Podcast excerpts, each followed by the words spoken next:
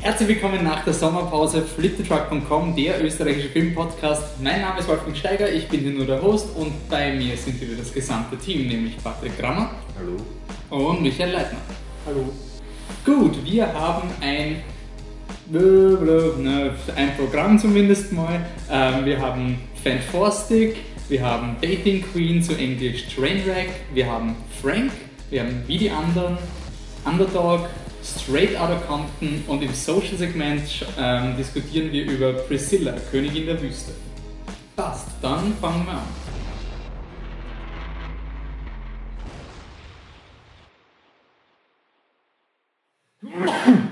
Das war drauf.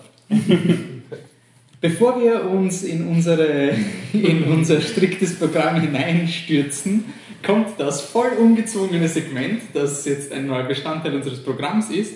Ähm, wir diskutieren am Anfang voll leger und casual und ungezwungen über so Themen, die uns spontan einfallen.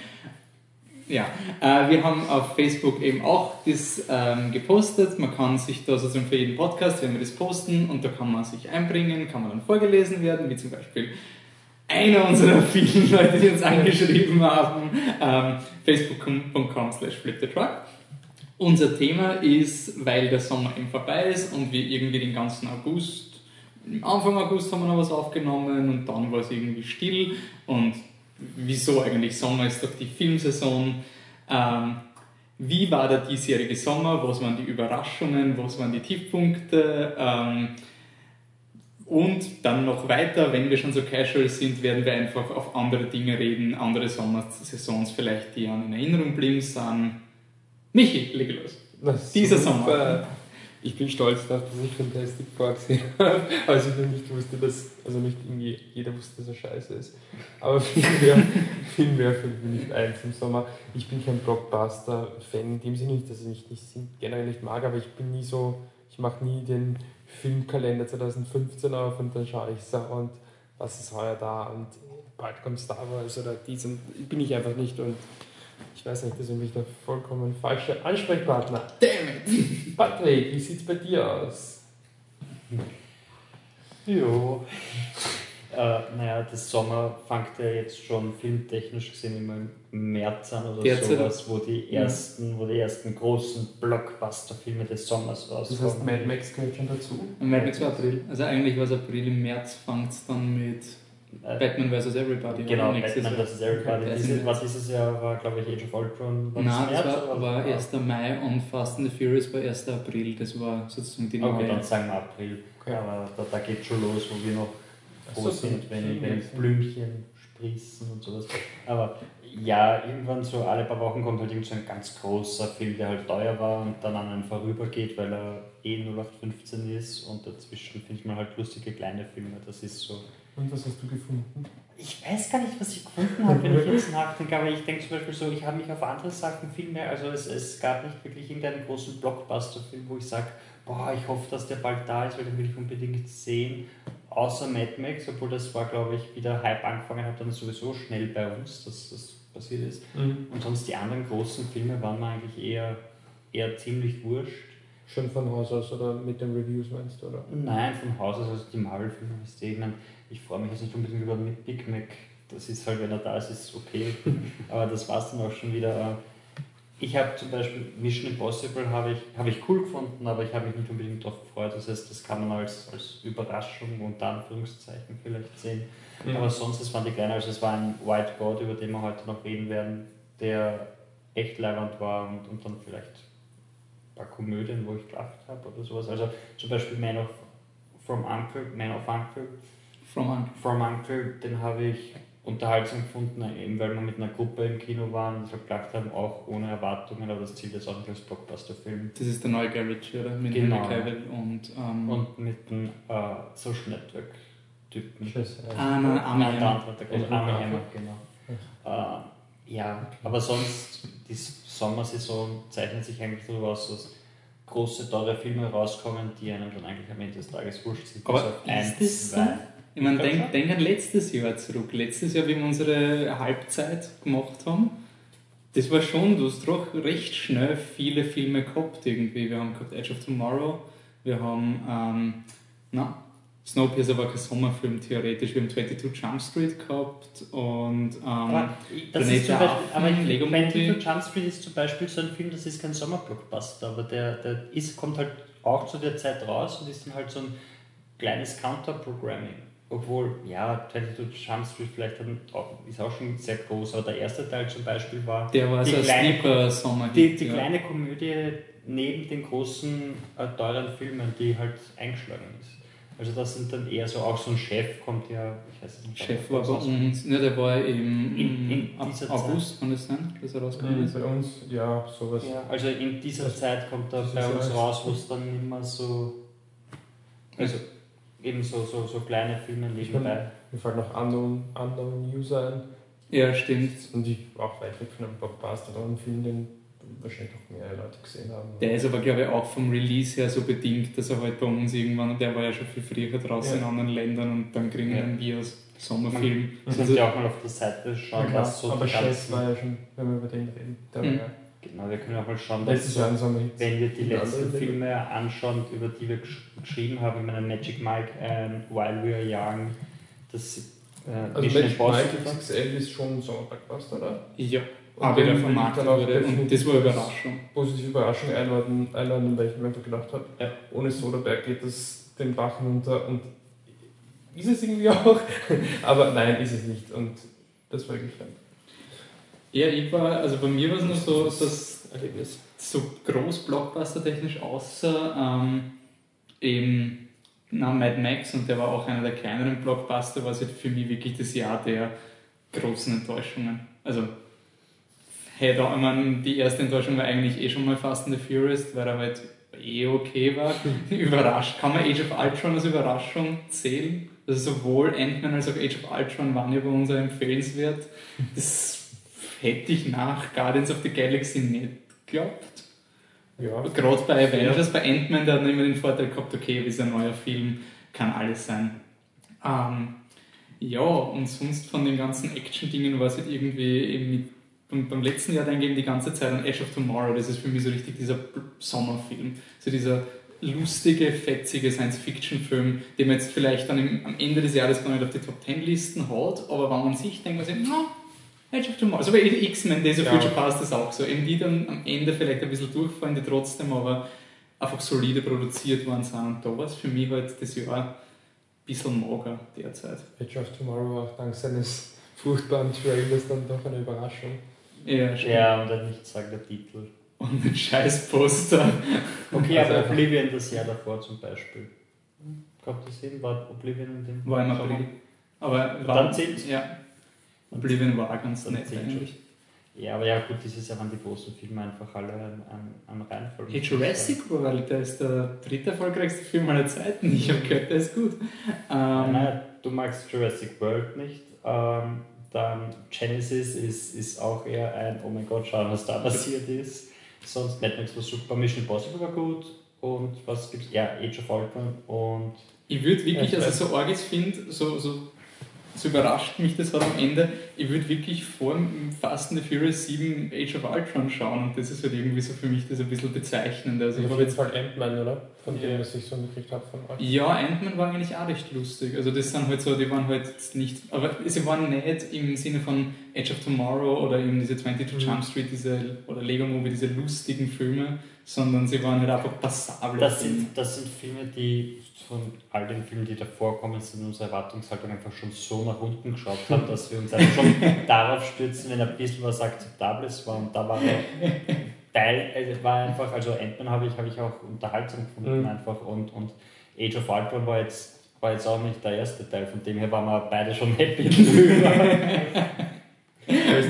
Geht die, gehen die Beliers noch als Sommerfilm durch? Wir haben ja im Sommer reviewed, verstehen Sie die? Frankreich auch so. Ja, aber die Belize ist zum Beispiel so ein, so ein typisches Counter-Programming von Sommerfilmen. Du hast dann diese, diese Ja, ja. europäische Komödie Mhm. für vielleicht das ältere Publikum, das halt auch für so, Familie. oder Das ist Familie, schon so, so, so die leichte Komödie, die du da auch im Sommer anschauen kannst. Das war bei mir auf jeden Fall auch. Ja, das ist auch dieses While We Are Young oder sowas. Und meistens sind es dann eben genau diese kleineren Filme, die, die einem gefallen oder einem in Erinnerung bleiben. Ja, ich meine, Belize ist auch schon länger Kein her. überragender Film, aber ist schon irgendwie eine sehr positive Überraschung, weil ich finde, dass er wirklich halbwegs was zu sagen hat und dazu eigentlich noch eigentlich ganz nett ist. Und das Ah. für eine französische Komödie im Jahr 2015, glaube ich, keine Selbstverständlichkeit ist. Zumindest dann, wenn sie mal nicht winzig ist. Na, vor allem, was ich, was ich, ich habe jetzt eben auf dem Michi seinen Hype, ich habe Bibi und Tina 2 noch nicht geschaut, aber verstehen Sie die Beliers habe ich mir angeschaut. Und es ist irgendwie schon ein netter Film, weil er ist mal, ich will nicht sagen harmlos im negativen Sinn, er hat eine gute Aussage. Und ich finde, das ist das, was den Film halt irgendwie mehr macht, als eben dieser, dieser Berieselungsfilm. Weil du findest schnell einen Film mit einem pseudo-brisanten Thema, mit, du hast eine taub, taubstumme Familie oder taub zumindest, die weil sie können taub, sich stimmt, aber äh, und dann halt die Tochter, die spricht und die Musikkarriere macht, das kannst du recht schnell in einen Standard-Drehbuch fressen. Und dass der Film dann nicht ganz so Standard ist und dann die Charaktere auch ein bisschen ecken lässt. Also auch mein Mhm. Vater finde ich eigentlich recht cool, Ja. weil der eigentlich die ganze Politikkarriere und so, das hat mich extrem überrascht, weil das halt bei einer Kritik, das ist ja nicht so im Vordergrund, deswegen fällt dann das dann mehr auf und ich habe mir halt so gedacht, so, ah, was, wohin geht das mit dieser Politik-Ding? Und ich habe es eigentlich ganz lustig gefunden. Na, was ich zum Beispiel eben, bei mir war ganz groß Dark Knight, vielleicht auch deswegen, dass ich eben so vorge voreingenommen bin wegen Sommer, weil das war so ein, ja, keine Ahnung, du hast Sommer und kannst Dark Knight schauen, wow, cool, oder auch Batman Begins und es waren immer so die Filme, die im Sommer, im Sinne von Schulsommer oder Unisommer Mhm. rauskommen sind, nicht 5. Mai Sommer oder sowas. Und für mich war halt Planet der Affen die Perle eigentlich. Also den wollte ich nicht sehen, der ist irgendwie im August rausgekommen, eben dieser Monat vom, vom Sommerfilmprogramm, so Juli hast du ein paar große Releases und im August gibt es dann halt ein paar so wie Fantastic Four, die halt noch nachgeschossen werden und dann du jetzt von Dawn oder von Rise? von, von Rice. Das war im auch so ein Film und irgendwie Nobody Regisseur sozusagen, den, den hat man nicht kennt, die Autoren hat man nicht kennt. James Franco ist jetzt Take It or Leave It von äh, ob man das anschauen muss oder nicht und ähm, Andy Serkis war halt dieses, ja okay, zumindest wenn die Affen cool ausschauen und so eine Woche vorher habe ich dann so gesehen, so ein Making-of wieder und dachte, na, das schaut eigentlich gar nicht so schlecht aus und das war dann für mich wahrscheinlich die Sommerüberraschung, es einfach, ja, wirklich einer meiner Lieblingsfilme ist mittlerweile. Ähm, und das hat mir gelernt, dass man außer vielleicht bei Fantastic Four die Filme nicht nach Trailer beurteilen soll. Ähm, wie schon gesagt, wir haben auf Facebook eben gefragt, was eure Kinoüberraschungen waren. Und jetzt lese ich mal den Bernhard vor. Der hat geschrieben, äh, Victoria und Maggie waren eine große positive Überraschung. Zur Aufklärung Victoria ist es ein, wenn ich das richtig jetzt in Erinnerung habe, ist ein deutscher Film, der im Verlauf von einer Nacht spielt, in einem Take gedreht wurde. Also wirklich, ja, keine Ahnung. Passiert halt alles in einem ziemlich aufwendig. Maggie ist der Film mit Arnold Schwarzenegger, wo es um die Zombie-Tochter geht. Die, also sie wurde gebissen und er muss sie jetzt noch pflegen, bis sie zu einem Zombie wird. Ähm, ebenso hat mir Terminator Genesis getaugt, das lassen wir jetzt mal so hingestellt. Ähm, Mission Impossible 5 war auch ziemlich gut, wenn auch nicht so gut wie Teil 1 und 4. Ant-Man war irrsinnig lustig und von dem Flop Fantastic Four habe ich mich ferngehalten. Passt. Äh, ihr könnt uns genauso kontaktieren. Wir starten die Umfragen immer auf Facebook und auf unserer Seite. Und wenn wir schon von Fantastic reden, na dann bringen wir es hinter uns. wer ist unser Comic-Experte? Der Michi. Natürlich der Michi, der sich Fantastic Four vor. Fantastic. Fan, Fantastic Four. Aber er heißt dann nochmal vor? Nein. Nein, Nein, das. Logo ist Fant 4 Stick. Aber der offizielle Titel ist sicher Fantastic Four, oder? Ja. Wir nehmen das Poster. Gut, ich will trotzdem erwähnen, dass es Fantastic Four ist. Nicht, dass dann irgendjemand nicht weiß, dass es Fantastic Four ist. Aber wir reden natürlich über Fan, Fantastic Four. Fantastic, so. Äh, ja, muss man viel dazu sagen. Fantastic Four, Comic-Verfilmung über vier Leute, die mehr oder weniger zufällig eine, also Comic, äh, Comic sag ich, Superkräfte erlangen.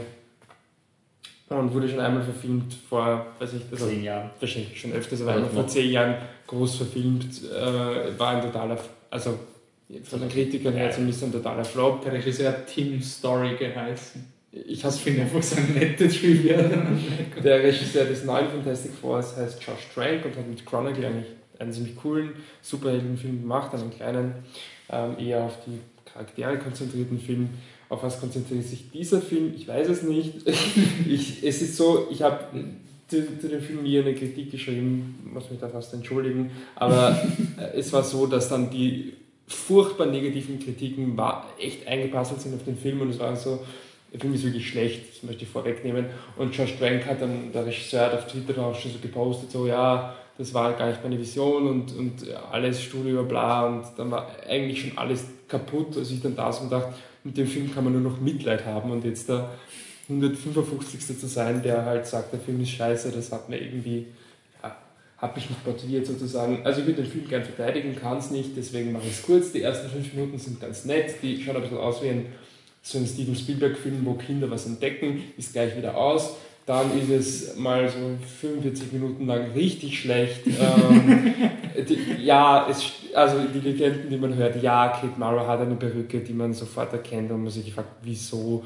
Ähm, es ist, ist einfach so ein, ein, ein, ein, ein unfokussierter Haufen. Da werden Sachen impliziert, wo dann nie was draus wird. Irgendwie weiß das lustig sein oder dramatisch. Und dann sind so Convenience-Sachen, wie sie sind halt zu viert und natürlich kommen, sind da genau vier Büchsen in einer Maschine, die sie bauen. Ähm, achso, so eine Story etablieren. Äh, also sie, sie sind Wissenschaftler und sie bauen was und ähm, damit können sie in eine andere Dimension reisen, also einen Parallelplaneten, den Planet Zero, glaube ich. Ne? Und will schon stimmen, wird schon stimmen. Und da gibt es eine Szene, muss ich schon zitieren, weil sie einfach so unglaublich witzig, furchtbar ist. Ähm, äh, also da, super, einen nicht aufgeschrieben. Aber äh, wurscht, es gibt vier Wissenschaftler, das sind ähm, der Miles Teller, Michael B. Jordan, Kate Mara und der Victor. Ich, wisst ihr, wer den Victor spielt? Ähm, das ist der Böse. Ja, der Toby Harrell. Okay, und die vier ähm, forschen, forschen, forschen und dann heißt es. Oh, also, also es, gibt, es gibt den fünften auch noch, es gibt den. Nein, es sind vier, die vier forschen, forschen, so, forschen. So, ja, ja, es, es, es, wird super. Die vier forschen und ähm, dann kommt, äh, kommen, kommen sie drauf, oh Mann, die, die ist böse, was ist es gerade? Ich glaube, das FBI, was weiß ich, einer von den Bösen, das CSA, CIA, CIA, danke, oder die CIA, irgendeiner von den bösen amerikanischen äh, Organisationen haben sie voll ausgetrickst und eigentlich wollen sie eigene ausgebildete Astronauten dorthin schicken. Nein, wie gemein von ihnen. Und dann saufen sie sich voll zu, die, die, die drei Burschen, Kate Mara lassen sie irgendwie außen vor, saufen sie sich zu dann sagen sie, wir gehen jetzt einfach rein. Und da geht dann auch alles schief. Aber, und das ist das Beste, sie sind also da, da und sagen, wir lassen uns quasi nicht die, ähm, die Ernte von unserer Arbeit wegnehmen also was machen Sie? Der Miles Teller ruft seinen alten Freund Jamie Bell an und sagt, ich gehe nicht ohne dir dorthin. Und die Kate Mara lassen sie einfach sitzen und sagen, asozialsten Arbeitskollege aller Zeiten. und dann fliegen sie drüber und dann geht's schief und der Victor wird böse, warum auch immer. Und dann ist er halt böse, Kate Mara passiert auch ein bisschen was und die hat dann auch Superkräfte. Und dann gibt es die einzigen fünf bis zehn Minuten des Filmes, die eigentlich cool sind. Und das sind die Minuten, wo sie eben die Superkräfte erlangt haben und Miles Teller ist dann Mr. Fantastic und hat so urlange Füße und äh, Jenny Bell ist halt das eh bekannte Ding, das Ding, also diese große Steinbrocken, der offensichtlich auch Schmerzen hat bei jeder Bewegung und der schaut halt schier aus und das ist halt wirklich irgendwie so als ein bisschen ein Horrorfilm inszeniert und das ist wirklich so, so Superkräfte quasi mal so als Schockerlebnis und das war echt cool inszeniert, nach fünf Minuten was vorbei und dann geht alles mit dem Bach runter und die letzten Action-Szenen sind eine Katastrophe.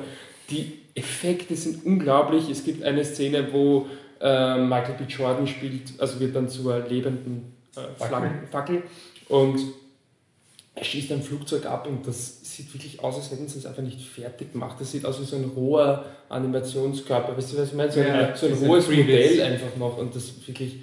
Was, was ist das? Das ist ein Spielzeugflugzeug. Also ich habe die Szene auch, muss ich ehrlich sagen, nicht ganz verstanden. Und bis jetzt ist das ein Test oder ich weiß nicht, wurscht. Ähm, und ganz süß am Ende implizieren sie ganz eindeutig, dass es jetzt erst richtig losgeht und quasi der erste Film eh nur so quasi der lange Trailer war und nein, wird halt nicht passieren. Welcher, welcher Film war das, der endet mit. Nein, eh Terminator Genesis mit. Und es sind noch nicht alle Fragen ja, geklärt. Aber die Fragen werden wir noch beantworten zusammen. Ja, und hier ist es halt so, sie sehen ihr Labor und das Spoilerwarnung für den Fall, dass irgendwen interessiert. Völlig. Wir wollen fair bleiben. Aber nein, nein, aber ich meine, die vier überleben. Ich meine, wenn es weitere Filme machen wollen, dann werden es nicht plötzlich auf Fantastic 3 umsteigen, wenn es auch fahrt. Ja, und da stehen die vier da, sind halt irgendwie da in einem Labor, wo sie sich dann austoben werden können. was auch irgendwie so hart ist, weil der Jimmy Bell ist kein Wissenschaftler, aber wurscht. Und ähm, dann sind sie da und so, wie könnten wir uns nennen? Und dann sagt das Ding so, oh, it's pretty fantastic. What did you say? We're the fantastic. Und dann ist es aus und das wird hoffentlich gewesen sein mit dieser Franchise. Ich gebe mir einen Lauwarm. Das ist das, eine, das ist das eine, was ich aus Mitleid machen kann. Ich wollte wirklich eine positive Kritik schreiben, aber es geht halt, sorry, es ist halt wirklich schlecht und ich schreibe auch nicht aus Mitleid empfehlenswert. Das habe ich auch bei österreichischen Filmen nicht gemacht.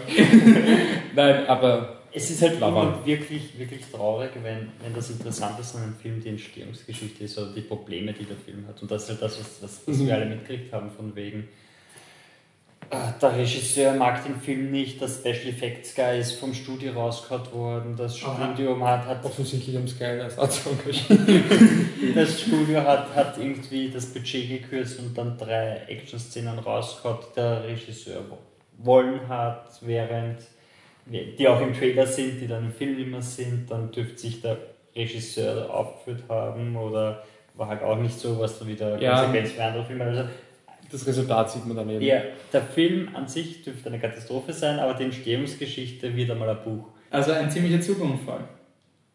Dun, dun, dun, dun. Ah. Ich muss jetzt sagen, der vorige Übergang von den Belliers war fast besser. Wir hätten einen, einen ziemlich guten Übergang. Wie du über die Belize hast, also jetzt könnte man direkt auf. Wieso? Äh, also wegen einer Familie, die Probleme hat? Oder? Nein, einfach wegen dieses tut nicht weh, aber es sind, ist keine dieser Komödien, die sich irgendwas nimmt, was so sozial nicht anerkannt wird und was die Politik des Films und das ist irgendwie Trailer. Ich habe hab gehofft, auf Deutsch Dating Queen. Ich habe hab gehofft, dass jetzt Frank kommt, damit ich sagen kann, Josh Trank. sich auch Frank. Aber wurscht, sorry. Dating Nein, also auf Deutsch heißt es Dating Queen, weil Trainwreck anscheinend den deutschsprachigen Raum überlastet. Das war schwer auszusprechen ist schon. ja. Ähm, ja, es ist ein. Wieder klassische Kiste-Cook-Situation, oder? Kiste-Cook. Gott. Es ist von und mit Amy Schumer, äh, Regie führt allerdings Judd Apatow und äh, Michi, du kennst sicher Amy Schumer, oder? Oder ja, so bitte kehrt also kehrt ja, nicht, weil ich habe es nur von den Podcasts, wenn ich immer so gehört habe, wenn die Leute so, also Amy Schumer Film kommt raus, war es sowas so ein, aha, die sollte man anscheinend kennen. Also Amy Schumer ist so ja, der Shootingstar dieses Jahres, kann man fast sagen, so im amerikanischen Comedian-Bereich. Sie hat jetzt die dritte Staffel einer äh, Comedy Central Serie rausgebracht namens äh, Inside Amy Schumer. Mhm. Und ihre Komödie ist, ist ist eher so, so feministisch angehaucht. Also sie, sie macht einen Sketch drüber, wo sich Tina Fey und andere Comedians treffen und sie feiern den, den Last Fuckable Day und danach müssen sie nicht mehr äh, drüber, sich darüber äh, kümmern, wie sie ausschauen und sie können endlich mal die gemütlichen Hosen anziehen und brauchen keine Push-Up-BHs mehr und solche Sachen. Und in einem macht sie eine Satire auf 12 Angry Men, wo eben berühmte Leute in einem Raum sitzen in Schwarz-Weiß und darüber diskutieren, ob sie attraktiv genug ist, um im Fernsehen aufzutreten. Äh, sie, sie geht halt manchmal auch einfach ins Extrem und ist halt wirklich aggressiv bei den Sachen, die oft auch wirklich lustig sind. Also man kann sich auf YouTube immer so, so zwei bis fünf Minuten Clips davon anschauen, so, so ja. kleine Sketches, die sind meistens sehr unterhaltsam. Und dann schreibt halt den Film und Chad, Chad Apatow ist ja einer, der, dem auch der Feminismus oder zumindest die Rolle der Frau in seinen Filmen am Herzen liegt. Ist auch verheiratet mit einer bekannten äh, Comedian, Schauspielerin äh, Leslie Mann. Leslie Mann. Mhm. Äh, und der hat gesagt, ja, das Drehbuch ist gut, pack ein bisschen Persönlicheres rein und dann hat das hin. Und in dem Film geht es eben um die Amy, wird von ihrem Vater in jungen Jahren aufgeklärt, dass Monogamie lächerlich ist und sowieso nicht funktionieren kann, weil. Amy gespielt von Amy. Amy gespielt von Amy. Ihr Charakter heißt Amy. Aber ist nicht autobiografisch, oder? Teilweise, aber nicht alles. Und sie ist nicht fett, das ist das Wichtigste. Sonst ist Nein, sie ist nicht fett, Amy, also wir sind nicht bei. Perfekt. Nein. Auf jeden Fall, der Vater erzählt ihr, du Monogamie ist lächerlich und ich muss jetzt die Familie verlassen, weil deine Mutter total verrückt ist und anscheinend ein Problem damit hat, weil ich mit anderen Frauen geschlafen habe. Auf jeden Fall dann so 20, ja, 20 Jahre später, ah ja, die Schwester von der Amy steht daneben, die schafft es aber eine gesunde Beziehung aufzubauen mit einem Mann und monogam zu leben. Die Amy nicht. Deni hat jeden Tag einen anderen und es ist sehr so, ihr Lebensstil ist so und oh mein Gott, eine Beziehung wäre das Schlimmste, was passiert. Und wie gesagt, sie schreibt für ein Männermagazin und das Männermagazin interviewt einen, einen Arzt für die berühmtesten Sportler der Sportler. Und weil sie überhaupt kein Interesse an Sport hat, muss sie ihn quasi interviewen, damit eben eine knackige Geschichte rauskommt. Und da trifft sie eben Bill Hader, den Arzt, der halt, weiß nicht, LeBron James und alle anderen bekannten Sportler, also Basketballer, ähm, operiert. Und natürlich, sie reißt sich ihn auf und er ruft am nächsten Tag aber an.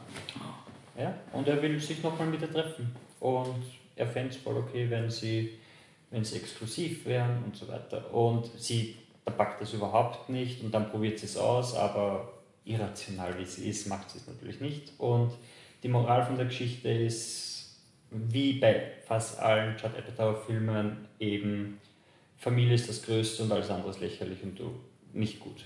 Und deshalb im Film geht es halt darum, dass sie endlich lernt, dass sie falsch liegt mit Frauen können auch einfach nur mal mit Männern schlafen und brauchen nicht unbedingt eine Beziehung. Und es gibt auch Frauen, die vielleicht nicht in jedem Mann den Traum suchen, sondern nein, er muss, sie muss lernen, dass es, eine, dass es die Familie gibt und die Familie ist das Beste und die Beziehung und bla bla bla. Trotzdem ist der Film auch lustig. Es fehlt allerdings die Schärfe von ihren Sketches. Und das tut wirklich weh, weil man denkt sich, boah, Amy Schumer, man schaut ein paar Sachen im Internet und dann findet man irgendein Lied, das sie mag, wo es eben, wo sagt, Milk, Milk and Chocolate oder sowas, wo es eben darum geht, dass die Geschlechtsorgane in erster Linie einen biologischen Sinn haben und nicht nur zum Aufgeilen der Männer da sind, also Milk, Milk, Chocolate oder Lemonade oder sowas. Ja, und dann hast du eben ein, eine Komödie, wo es dann halt darum geht, so nein, nein, nein, die Frau muss mit dem Mann zusammenkommen und dann ist alles gut. Und das tut halt dann doch ein bisschen weh. Vor allem, weil du diese Szenen hast, wo sie am Anfang natürlich, wo sie einen nach dem anderen mit heimnimmt. Mhm. Und sie hat nicht mal Spaß dabei. Verstehst? Es, es, ist, es ist nicht dieses, dieses, man sieht den Lebensstil und sie findet den Lebensstil voll, aber am Ende des Films findet sie was, was ihr noch besser gefällt. Weil sowas ist, ja, okay, gut, ist halt die Nummer 15 Aussage, es wäre gegangen. Aber am Anfang geht so überall, man sieht so, wie die Männer eben irgendwelche Sachen machen und sie gelangweilt da und schauen an die Also Decke. es fehlt ihr schon was im Leben. Ja, sie ist, ist von Anfang an unglücklich, aber weiß nicht. Ah, okay. Und sie stellt sich schlafen, wie, dann, wie er aufreist ins Zimmer kommt, aus dem Badezimmer, damit es halt nicht mit ihm schlafen muss, weil sie will eigentlich gar nicht und solche Sachen. Also so ein, von Anfang an unglücklich und der Mann rettet sie. Das, das, es sind allerdings lustige Sequenzen dazwischen und dann ist halt wieder eine lange Zeit, wo es nicht lustig ist. Und das ist dann wieder schade. Das Beste an dem Film und das Beunruhigendste an dem Film ist, ähm, dass die, der Ezra Miller spielt einen Intern und die Tilda Swinton spielt ihre Chefredakteurin. Und wenn die zwei zusammen in einem Bild sind, habe ich sofort Schweißausbruch und ein Flashback an We Need to Talk About Kevin. Das heißt, die Szene war nicht lustig, sondern einfach nur furchterregend. Aber die Tilda Swinton ist wieder nicht erkennbar. Sie ist solarumgebräunt und blond bis zum Gehtnimmer. Sie ist, ist die Tilda Swinton der neue Johnny Depp eigentlich? So, die man nicht erkennt, wenn sie in einem Film mitspielt? Nein, bei Johnny Depp geht es darum, dass es Johnny Depp und du kennst Nein, mittlerweile. Nein, wieder aber bei, Tilda Swinton, bei Tilda Swinton ist es, ist sie das? Nein. Aber das war ja Johnny Depp ja. auch am Nein, Anfang. auf jeden Fall Mhm. Auf jeden Fall, sie ist die coolste, weil sie ist so total emotionsleer und dann sind sie auf irgendein Begräbnis und die Amy ist halt nur fertig und, und sie ist halt nur zu Gast und sagt so, ja, ich bin aber jetzt musst du wieder arbeiten. Schau, für mich war es ein harter Schlag, aber mir geht es wieder gut, also muss dir jetzt auch wieder gut gehen. Los, los, gern die Arbeit. Das ist, sie ist wirklich cool. Also der Film ist, äh, ja, es empfehlenswert, weil es wäre eigentlich ein Hirn ausschalten und hin und wieder lachen. Also man lacht öfter als sechsmal, wenn man das so als Richtlinie sehen will. Aber am Ende, wenn man sich ein bisschen mit der Person Amy Schuh auseinandersetzt, dann ist es halt doch eher eine Enttäuschung. Aber empfehlenswert für Mädels haben im Kino oder einfach so ein, so ein Date-Movie oder sowas, dann ist es voll okay. Darf ich da kurz was einwerfen? Immer. Diese Idee oder Einstellung, auf der der Film offensichtlich beruht, nennt man übrigens Beziehungsnormativität. Das heißt, ich weiß nicht, den Begriff der Heteronormativität kennt. Das heißt, also, dass heterosexuell die Norm ist und ja. wir nehmen immer an, dass jemand heterosexuell ist, bis er sagt, mhm. er ist es nicht. Und Beziehungsnormativität ist das, dass quasi Beziehungen oder das Anstellen einer Beziehung die Norm ist. Und diesen Begriff gibt es. Ich habe das extra eine, eine Professorin von mir gefragt und gesagt, gibt es das wirklich? Und viele, die sagten, nein, den Begriff gibt es. Ähm, man findet derartig wenig darüber, dass wenn man beziehungsnormativ googelt, ich weiß nicht, ob es funktioniert, ob es auch äh, quasi für andere User kann man probieren, funktioniert, dann findet man eine Review von mir auf Flip the Truck, wo das drin steht. ich glaube von Maleficent. Aber es gibt tatsächlich den Begriff, ich habe ihn noch nie irgendwo gefunden, aber angeblich gibt es ihn tatsächlich. Aber wollte ich nur einwerfen, wir können es beziehungsnormativ googeln und meine Maleficent-Kritik lesen. Und die Audio-Review hören, die ist wirklich einiges wert. Und das hat mir zusätzlich, dass es ein Segway ist für unsere nächste Geschichte, auch noch Zeit gegeben, meine neuen Fakten auf dem Bildschirm zu holen. Also okay, danke nicht Überleitung, welche hast Überleitung, naja, beziehungsnormativ, weißt du, welche Beziehungen sehr komisch sind, zwischenmenschlichen Beziehungen von Frank mit seinen Bandmitgliedern. Also, unser nächster Film ist Frank, eine Komödie mit Michael Fassbender, Domhnall Gleeson und Meg Gyllenhaal. Furchtbarster Name. Du meinst Domhnall Gleeson? Domhnall Gleeson. Ich glaube, er heißt Donald, oder? Wenn man sich Don. Ja, die, die, die Iren verschlucken alles, wie sie es wollen. Also es ist sehr kompliziert. Ähm, Regie führt Lenny Abrahamson und die äh, Screenwriter sind John Ronson und Peter Strogan.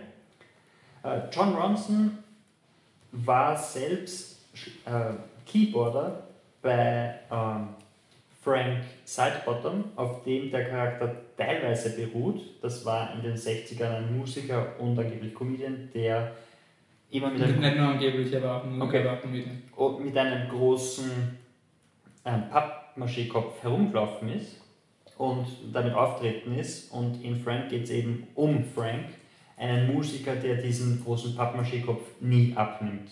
Weder unter der Dusche noch sonst irgendwann und immer damit herumläuft. Und wir sehen das also aus den Augen von Donald Gleason, der ein Keyboarder ist, der von sich selber glaubt, dass er der größte Musiker aller Zeiten sein wird und einfach null Talent hat. Und der, der wird halt, kommt zufällig in die Band und versucht halt die Band zu beeinflussen und versucht eben irgendwie das das Genie, das der Frank ist, anzuzapfen. Und der Film ist ein quirkiger Quack-Quack-Film, der, der einfach strange und weird ist auf eine echt süße Art und Weise, bis er dann irgendwann mal im dritten Akt in diese Nummer 15 Schiene wieder zurückfährt. Und das ist dann halt ein bisschen schade, aber im Großen und Ganzen ist er, ist er lustig, ist so ein Schmunzelfilm. Also es ist selten, dass man wirklich laut lacht, sondern eben so ein Ich glaube, auf der Biennale war er, er ist auf der Biennale gelaufen, ja. da war er, glaube ich, hilarious.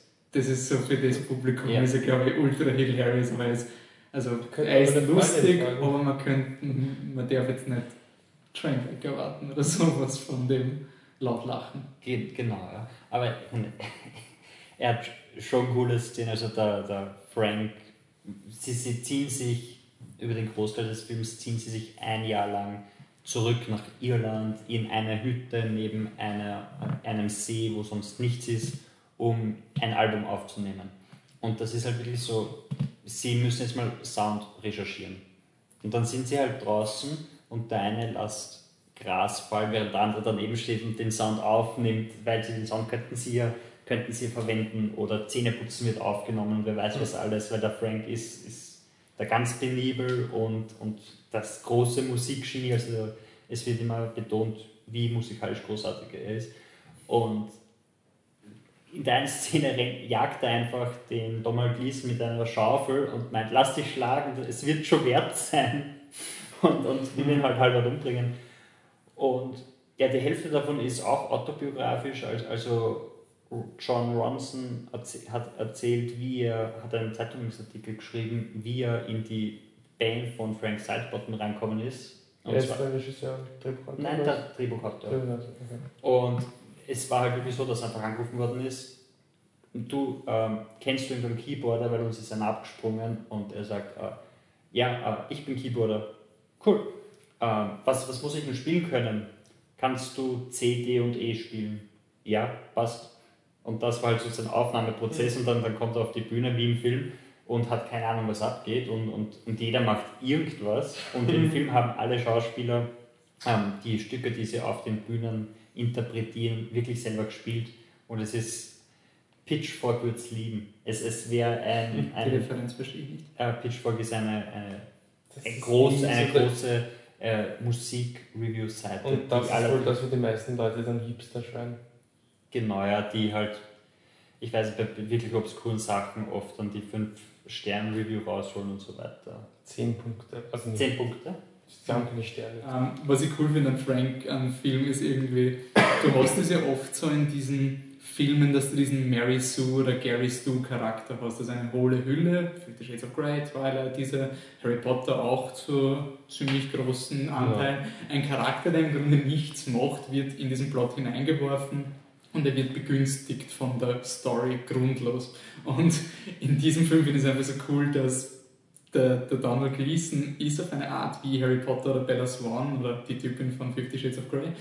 Ähm, aber er wird nicht belohnt. Also er, er ist sich selber nicht bewusst, dass er Der Bösewicht des. Films Ja, genau. Und das ist halt auch so cool. Am Anfang checkst du es nicht. Und die Maggie Gyllenhaal ist halt gegen ihn. Ja. Und ist immer so gemein zu ihm. Aber das ist so lustig in dem Film, weil sie ist einfach so total emotionslos und sie hat das eine Gesicht und schaut ihn immer nur böse an und ist immer nur grantig auf Sie ist so halb Französin oder Französin. Nein, das ist, das ist der andere, der redet nur Französisch. Aber sie redet doch mit ihm auch Französisch, oder?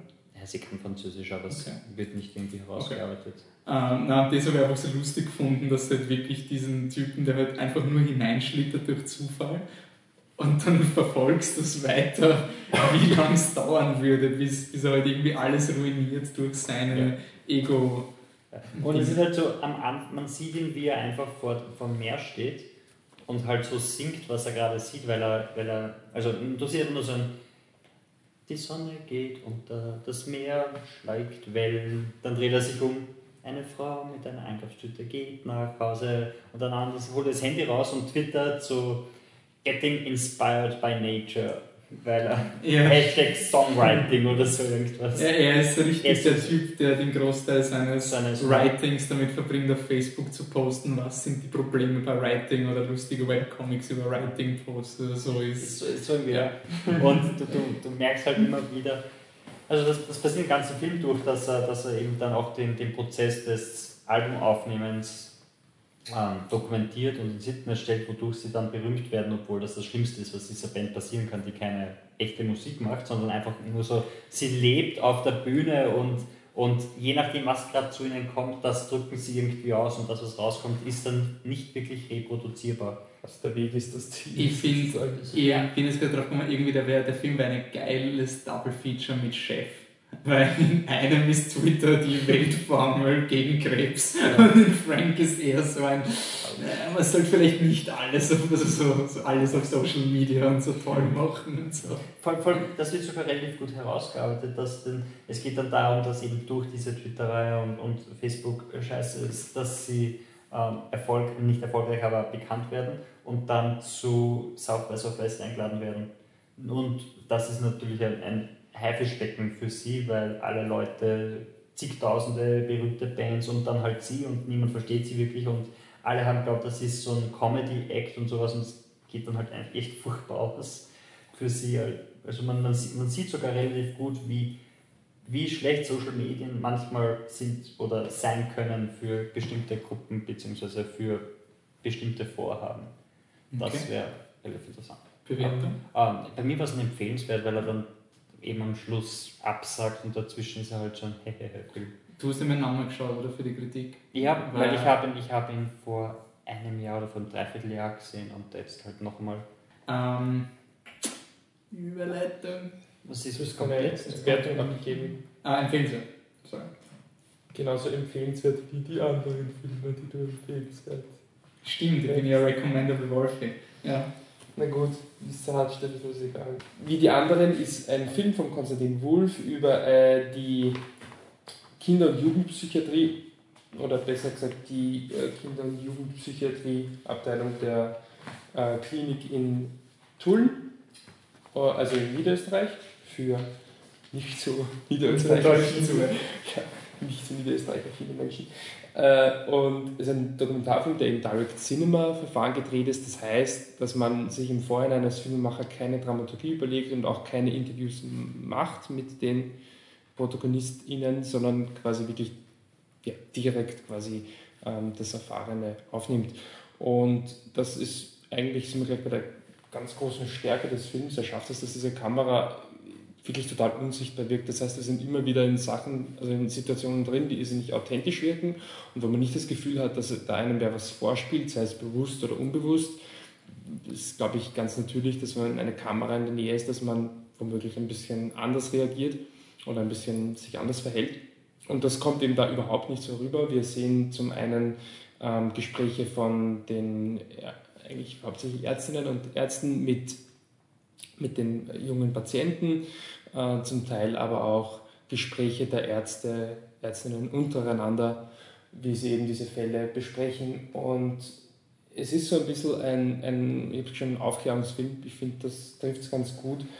Das ist, ich will es jetzt gar nicht so, soll jetzt überhaupt nicht horrorfilmkritisch sein, nicht einmal ein bisschen, aber ich glaube so ein bisschen für Menschen, die quasi sich in der Psychiatrie immer so eine Horrorszenerie vorstellen, nicht nur Horrorfilme, man kann ja auch, an, auch Klassiker referenzieren wie einer flog übers Kuckucksnest zum Beispiel oder was weiß ich, Filme, wo einfach die Psychiatrie als etwas sehr Negatives rüberkommt.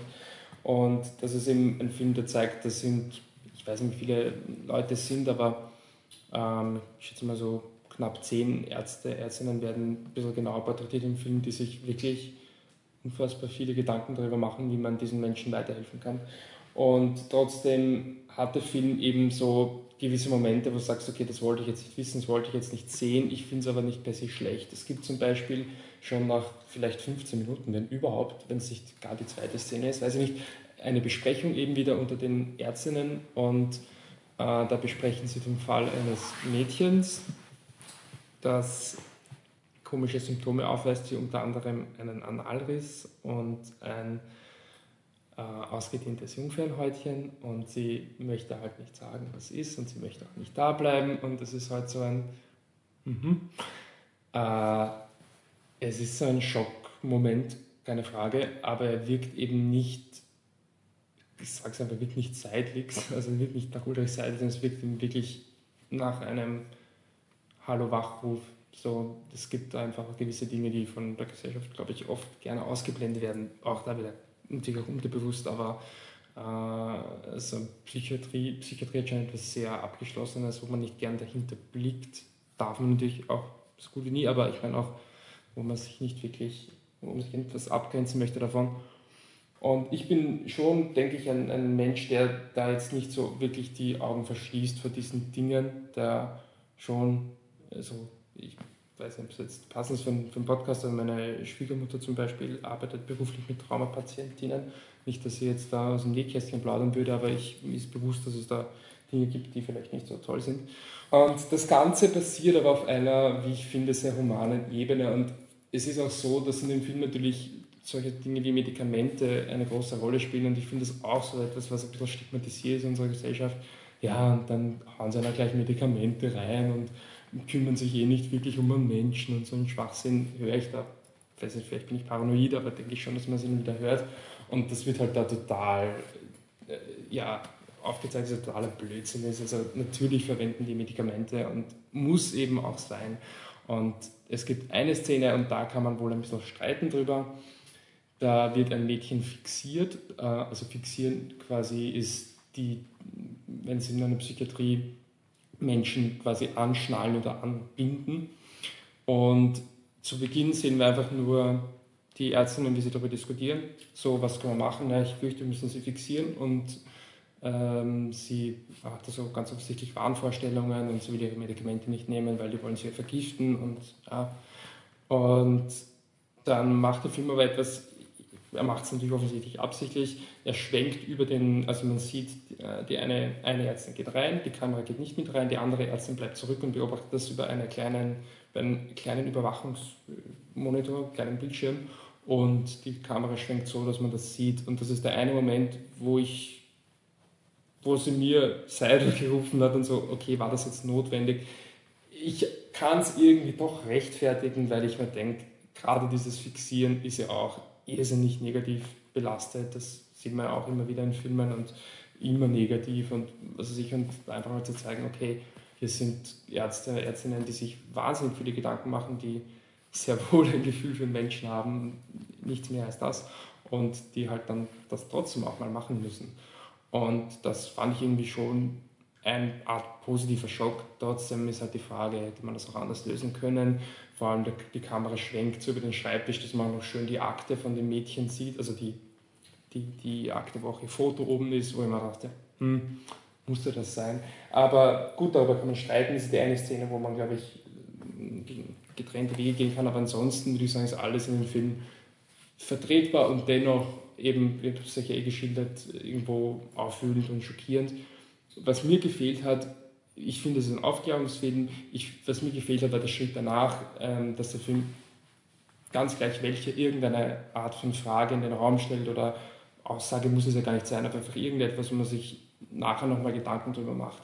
Das hat mir persönlich gefehlt, vielleicht auch, weil ich da eben eine andere Einstellung zum Thema habe als vielleicht das Zielpublikum, wobei das ist wieder so eine Diskrepanz, gehen dann wirklich die Leute ins Kino, die das ganz anders sehen. Aber egal, ähm, das hat mir so ein bisschen gefehlt. Es ist natürlich auch schwer mit Direct Cinema, mag sein, dass man dann da irgendwas rausarbeitet, aber das hätte ich mir irgendwie noch gewünscht. Äh, das ist jetzt voll hart, aber deswegen ist es für mich auch nur ein empfehlenswert, den ich, glaube ich, doch eher positiv geredet habe in dem Film. Aber äh, das hat mir einfach gefehlt. Aber ja, ich meine, man kann den Film auf einer so einer quasi wortwörtlichen Ebene eh nicht empfehlen, weil wie man sich das anschauen.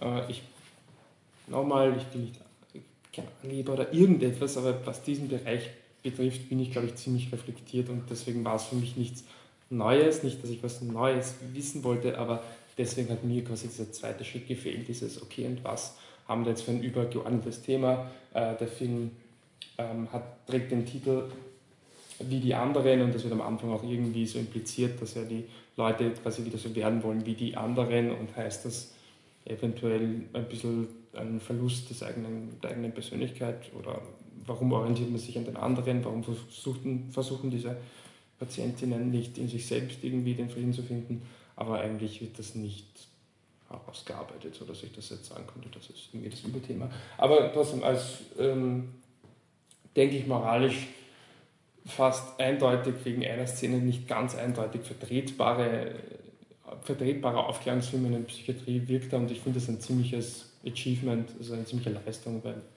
da, es ist schon ein dünner Grad und den geht er meiner Meinung nach sehr gut. Äh, was ich, mich noch, was ich noch erwähnen will, weil ich es jetzt woanders gelesen habe und so in den Presseunterlagen nicht gefunden und finde ich auch wichtig, äh, die Namen der Protagonistinnen wurden geändert. Also das finde ich natürlich banal, aber ich finde es einfach wichtig irgendwie zu erwähnen, dass die Filmemacher da ja, korrekt vorgegangen sind. Irgendwie gerechtfertigt, aber kann man wahrscheinlich diskutieren darüber. Aber wie gesagt, ich finde, geht einen schmalen Grad und geht ihn aber gut. Und deswegen ist es für mich empfehlenswert, ohne dass ich jemandem empfehle, den Film anzuschauen. Es sei denn, man will irgendwie so seine Weltsicht erweitern. So. Ich glaube, das ist auch irgendwie die Idee vom Film, dass man über etwas nachdenkt, über das man bis jetzt noch nicht nachgedacht hat. Aber ja, empfehlen. Aber es ist ein guter Film. Also fast sehr gut, finde ich nicht ganz. Der Patrick hat uns auch einen Film empfohlen, der vielleicht die Welt, unser Weltbild verändern könnte. Nämlich Underdog. Was, jetzt kommt Underdog? Verdammt, ich habe gedacht, Straight Out kommt, kommt jetzt. Nein, Straight Out kommt genug später. Oh, Underdog sollte der Film des Tages sein. Der Film des Podcasts. Hat ihn sonst noch, noch keiner von euch gesehen? Nein. Ich glaube, der Michi hat einmal geschaut. Ich habe es nicht geschafft. Ich habe gedacht, dass einer von euch beiden geschaut hat. Okay. Also, White God oder Underdog oder im Original Ungarisch Wer ist denn? Ist denn? Darf ich es lesen? Ich kann euch das vorlesen, wisst ihr warum? ähm, es wird urschlecht sein. Isten. Was habe ich gesagt? Ja, es ist wichtig. Ja, wurscht. Feher. Feher Isten. Gut, also Herr Wurscht jetzt heißt White God übersetzt. Es geht um. Im Endeffekt. Underdog. Es geht um. Aber Underdog ist auch eigentlich.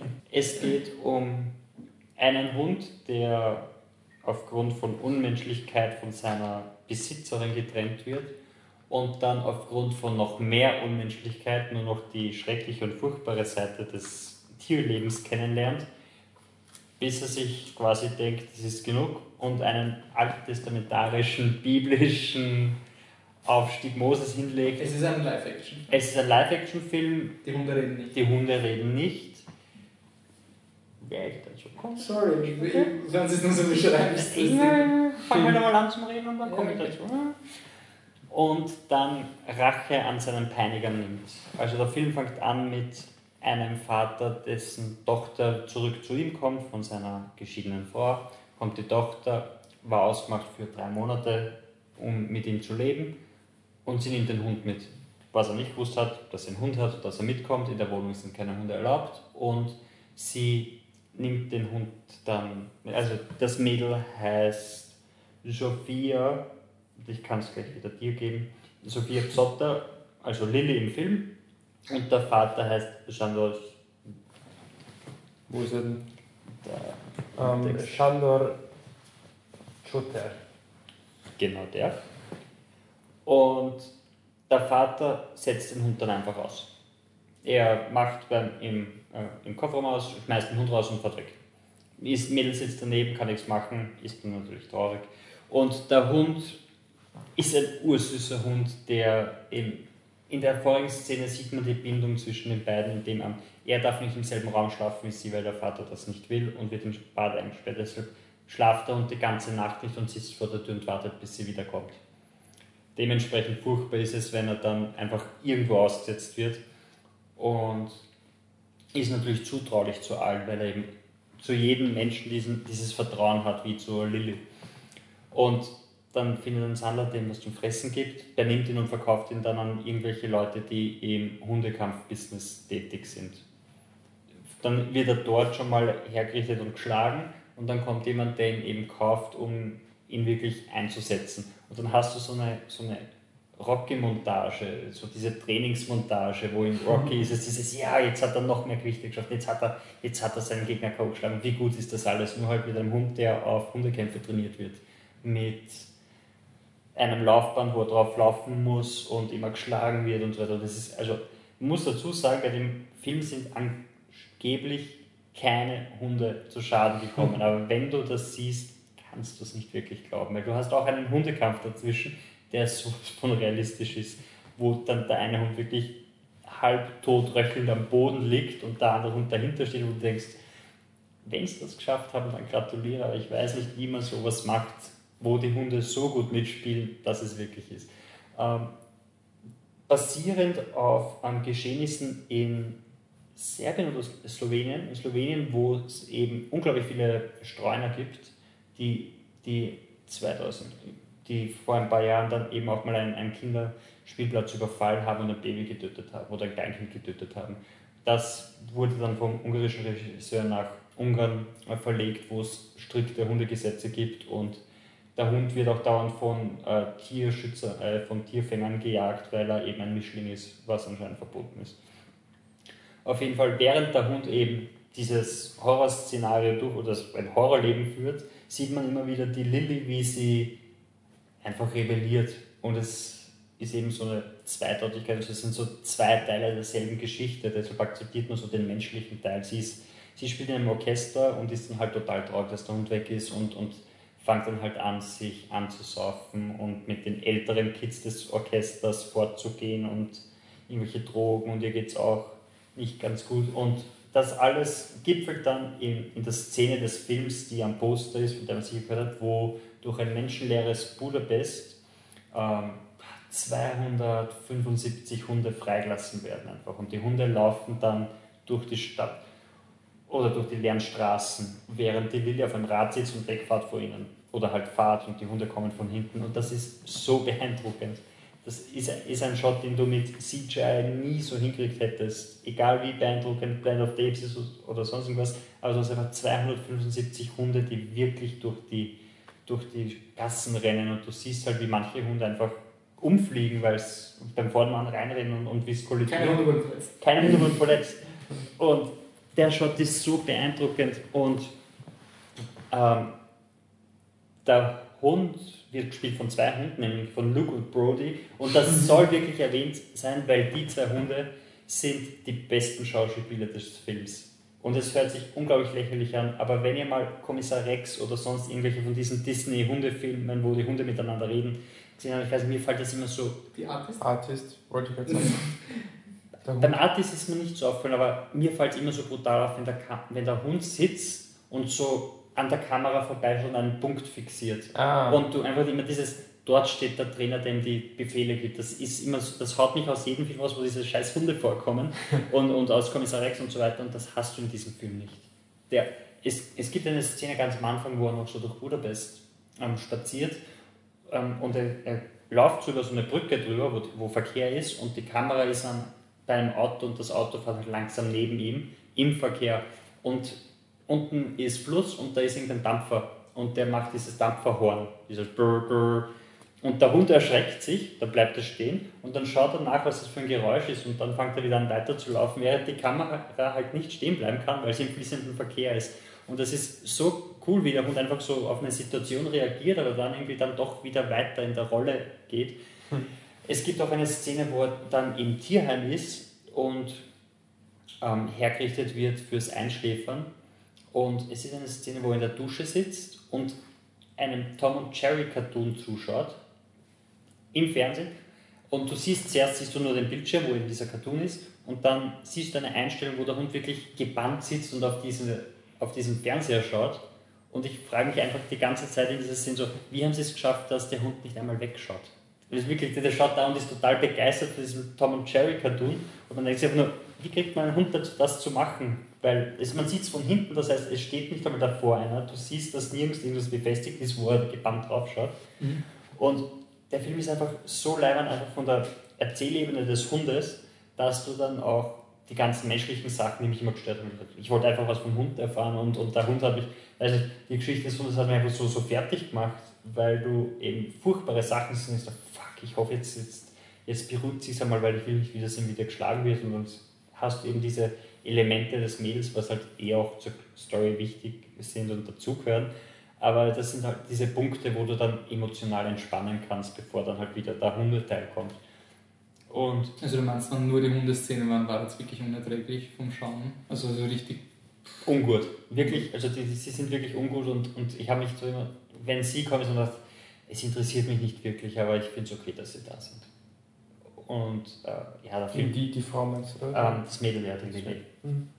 Ähm, der Film ist ein sehr gut, ich finde, ein wirklich guter Film, den man sich anschauen soll, weil er erzählerisch super ist, weil der Hundeschauspieler ein Wahnsinn ist und weil einfach diese, diese Szene, wo diese Hunde über diese Straße laufen, ist so cineastisch, das ist von Bildsprache allein, zudem ist auch, ist auch die, die Kamera in dem ganzen Film super, was man auch bei billigen Produktionen aus Europa und so weiter immer wieder erwähnen muss, dass es nicht einfach so eine 0815-Kamera ist, sondern sie sich auch wirklich Sachen überlegt haben mit der Kamera. Also ich finde ihn wirklich, wirklich gut und man sollte ihn sich wirklich anschauen haben. Okay, Im Gegensatz zu das wüsste man nicht. Jetzt auf jeden Fall kommen wir zu Straight Outta Compton. Ähm, Ich glaube 15. Ich weiß es nicht, darüber diskutieren wir jetzt gerne. ähm, Straight Outta Compton ist die ähm, Verfilmung, also ist jetzt schwierig zu sagen, also es behandelt die Gründung der äh, Gangster-Rapper-Gruppe NWA, ist aber nicht sozusagen ein Film nur über die NWA, weil die haben also die sind 86 gegründet worden und haben sich 91 aufgelöst und der Film folgt dann den Mitgliedern eine Zeit lang noch länger.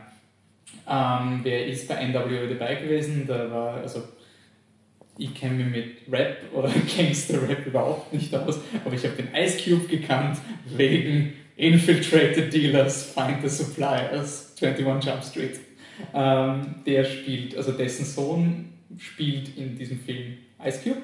Ähm, O'Shea Jackson Jr., der Ice Cube ist O'Shea Jackson. Dann ist noch dabei, den kennt man vielleicht von den ähm, überteuerten Kopfhörern, die Beats nicht Kopfhörer. viel besser sind als normale Kopfhörer. Beats by Dr. Dre. Der Dr. Dre kann man aber schon. Ja, ja, ja. Ice Cube, Dr. Ja. Dre sind die, die man eigentlich kennt.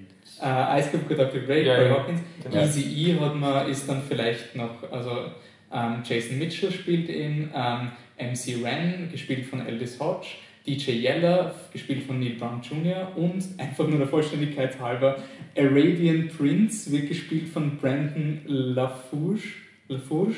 Den kriegt man aber im Film nicht mit.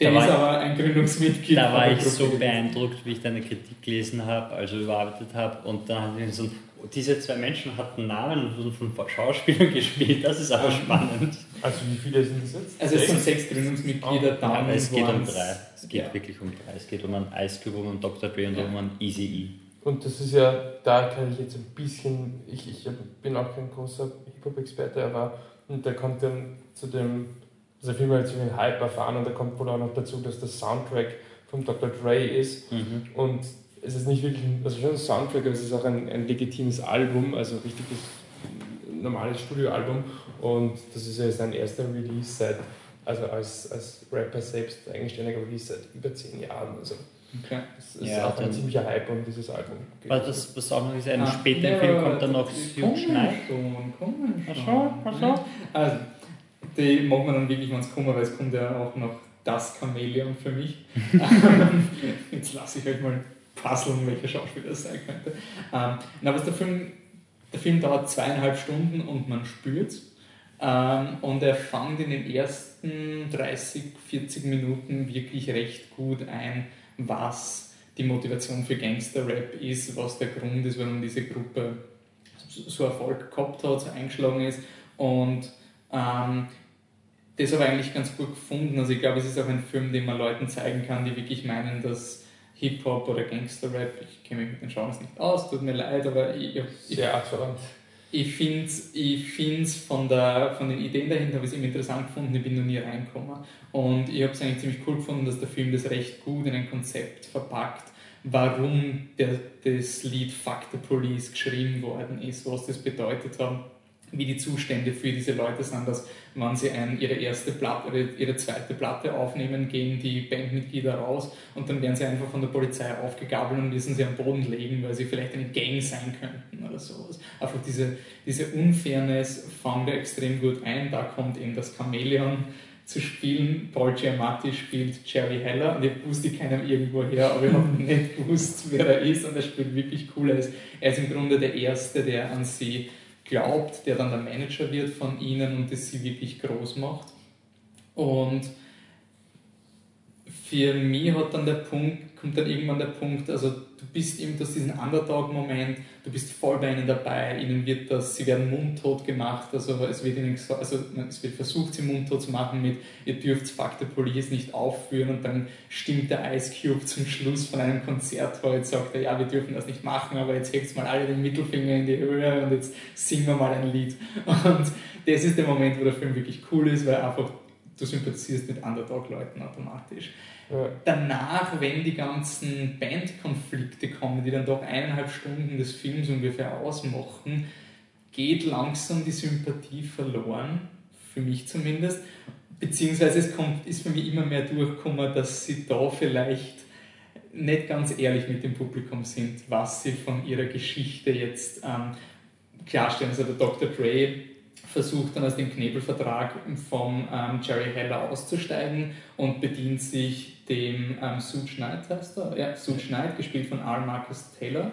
Und da ist ziemlich klar, dass der Orgetaktiken anwendet, dass der nicht ganz auf legalen Schlachtfeldern kämpft. Aber der Dr. Dre hat dann irgendwie nicht wirklich was mitkriegt, weil er anscheinend die ganzen Jahre nur in seiner, in seiner Aufnahmebox gestanden ist und dann ganz überrascht ist, wenn Hundekämpfe in seinem Büro gemacht werden. Das ist jetzt eine Unschuldsvermutung, ja, aber ein bisschen komisch ist schon. Also der, das Problem bei dem Film ist ja, er hätte, also der Fokus des Films hätte eben in den ersten 50 Minuten sein sollen und dort bleiben sollen. Mit, das ist der Grund, warum sie diese Musik machen. Und ähm, die unter, also der Rassismus, der diesen Stadtteilen und der Bevölkerung äh, entgegenkommt und warum sie die Musik machen und was das für sie war. Und dann hätte der Film das mehr ausbauen und dann aufhören sollen. Das Mhm. Problem war allerdings, oder ist allerdings, wenn Dr. Dre und Ice Cube selber Produzenten sind und es im Film eigentlich im Großen und Ganzen nur darum geht, wie sie so reich wurden. Es geht wirklich die meiste Zeit nach, nach den Anfängen. So am Anfang zeigen sie, deshalb sind wir so berühmt wie berühmt, was der coole Teil ist. Und deswegen sind und, wir auch und, Künstler. Ja, genau. Und dann kommt der, und so sind wir so unendlich reich geworden, wie wir sind. Und dann geht es nur noch darum, so um die. einer, einer Angeber. Se- Es ist, ich habe es in der Kritik immer so geschrieben, es ist nicht Wolf of Wall Street. Es ist kurz, es hätte es werden können, dass du weißt, dass der Film das jetzt nicht so glorifiziert oder nicht so einseitig darstellt, aber ich finde, es, Es sie geht- kommen ganz gut weg. Nein, Und- es, es geht immer nur darum, was für Verträge sie haben ähm, und dann, wenn die Verträge nicht gut weil dieser Knebelvertrag, den der Wolf erwähnt hat, du siehst die Häuser, die der Dr. Dre hat und wie er mit den, Ja. mit den Lamborghinis und Ferraris herumfährt und was für Partys er schmeißt. Also es ist natürlich ein Knebelvertrag. Naja, er kann Also, aussteigen, er, er kann nicht, er kann nicht aussteigen, und er aber nicht er wird nicht ausgebeutet, weil der Typ hat immer noch Millionen und davor hat, war er obdachlos. Also im Film war er obdachlos. Und es ist halt auch das Problem, wenn, wenn, wenn Charaktere so wirklich so total äh, kantenlos dargestellt werden, weil die Mhm. wahren Persönlichkeiten eben die Produzenten sind. Dr. Dre ist des Öfteren wegen Gewalt gegen Frauen aktenkundig gewesen. Man weiß, dieser Suge Knight, der derzeit auch im Gefängnis sitzt wegen ähm, Fahrerflucht, also er hat wen überfahren und ist dann weggefahren, haben sie ihn aber erwischt. Ähm, der hat das Geld für seine, für seine Plattenfirma, die er eröffnet, also Death Row Records, hat er ähm, erwirtschaftet, indem er zu Vanilla Ice gegangen ist, dem weißen Rapper, der eben Ice Ice Baby gemacht hat, ihn vom 15. Stock über den Balkon gehalten hat und gesagt hat, jetzt überschreibst du mal die Rechte für Ice Ice Baby. Was der dann gemacht hat natürlich. Und so hat er dann das Geld gekriegt, mit dem er dann Death Row Records gründen hat können. Und das sind alles Sachen, die einfach so, so schön ausgelassen werden. Man sieht ja, also man kriegt die ganze Zeit mit, dass mit diesem Suit Schneid irgendwas nicht stimmt oder so, aber er wird erst scheiße oder böse, wenn Dr. Dre quasi sieht, was er macht und dann natürlich sofort darauf reagiert. Das ist halt, Sofort. das finde ich, also du merkst in dem Film nach einer Stunde, dass das, die können nicht so planlos gewesen sein. Äh, ich möchte noch anmerken, ich habe ziemliche Probleme mit dem Drehbuch gehabt, weil es wieder so ein, so ein Ex-Machina-Drehbuch war. So ein, ich kündige was an und dann gibt es einen Payoff. Ähm, es ist wirklich so ein Drehbuch, wo du der Dr. Dre redet mit einer Frau, dann weißt du, passt, im nächsten Flash-Forward ist es seine Frau. Weil sonst würde das Drehbuch keine Sek Sekunde mit diesem Charakter verschwenden. Oder eben der, der Suit Knight wird ja auch schon in einer Szene so eingeführt, Er so ab Minute vor, bevor 15 er zu sagen, hey, ich werde mal wichtig, tschüss. Und es ist ein funktionelles Drehbuch, wo halt jede Szene hat genau eine Funktion und du hast jetzt keinen Raum zum, zum Atmen. Und was man vielleicht auch noch dazu sagen sollte als großen Kritikpunkt, es wird zwar sehr schön herausgearbeitet, warum sie eben diese, diese autoritätsverweigende Musik gemacht haben und so weiter. Sie lassen allerdings auch die Frauenfeindlichkeit und die Ja, Homophobie brutalst aus. Also in, in The Police, also es gibt diese eine Szene, was wahrscheinlich auf einem echten Interview be- beruht, wo ein Reporter versucht, ihn in Ice Cube darüber auszufragen und er sagt, du hast ja keine Ahnung, worum es geht, verschwind. Und ja, das ist halt schon sehr, sehr fragwürdig, wenn sie, wenn sie von Facts und wer weiß was allem reden. Und dann sagen wir, ja, jetzt Ja, wird das überhaupt nicht Mhm. in irgendeiner Art und Weise aufgearbeitet. Nicht mal so ein, so ein, wir meinen das eh nicht böse, sondern es ist einfach, so redet man halt. Ja, aber wenn du so, die so, so, billige Ice Cube selber mal liest mit, was der wo er bei meint, wenn er sagt, Bitches want this, dann meint er das nicht über alle Frauen, aber dass jede Frau eine gewisse Bitch in sich hat oder so. Das ist halt einfach so, okay. Und das ist eben das, wo der Film nicht den Wolf of Wall Street Jump macht, weil du siehst nicht den unsympathischen Ice Cube mit dem Reporter, sondern du siehst den Reporter, der Hip-Hop nicht wertschätzt. Ja. Und der Ice Cube gibt ihm die Abfuhr. Ich muss auch, wenn das jetzt, schätzen wir es über die labern? Oder ist Ja. Okay, bei mir ist, Obwohl, bei mir ist eben nein, nein, das ist noch ein Rack. Also ich bei mir ist eben noch im Ich Empfehlenswert und das würde ich jetzt nur betonen, weil wir jetzt so viele Dinge kann haben. das ist so langsam. Ähm, nein, ich finde, man, man, der, was halt wirklich wichtig ist bei dem Film, es ist wieder mal eine Grundsatzdiskussion über was dürfen Filme, die auf historischen Tatsachen beruhen. Das ist immer eine Frage, immer eine Diskussion. Ich muss sagen, jetzt mal das außen vor gelassen, was alles nicht im Film ist. Es gibt anscheinend einen dreieinhalbstündigen Director's Cut oder sowas. Ich meine, ich, seit Zack Snyder habe ich aufgehört, auf Director's Cuts zu vertrauen, aber ich will es nur anmerken. Ich finde, er funktioniert trotzdem mal als Film.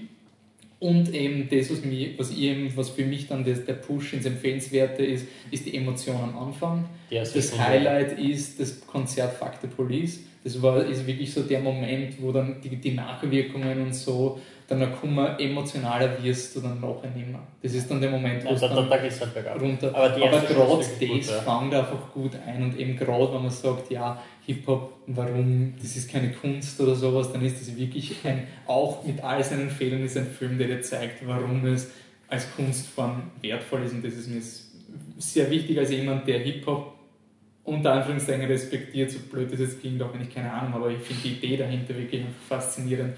Ich bin noch nie reingekommen, habe es noch nie verstanden. Aber Ja. das finde ich halt cool am Film. Genau, so. Man, es hilft auf jeden Fall, wenn man in den Film reingeht und weiß, Dr. Dre und Ice Cube haben daran mitgearbeitet, weil dann, dann, dann entwickelst du von Haus aus so diesen, diesen zweifelnden Blick, der notwendig ist für diesen Film. Mhm. Zum Beispiel, dass eigentlich der Höhepunkt des Films, das Konzert, in Wirklichkeit sind sie dann ein paar Stunden später im Hotel festgenommen worden oder sowas, so total ohne Gut, aber da kann man wieder Aber, äh, argumentieren eben, mit eben, also, nein, man, man, man, es ist halt auch keine Dokumentation.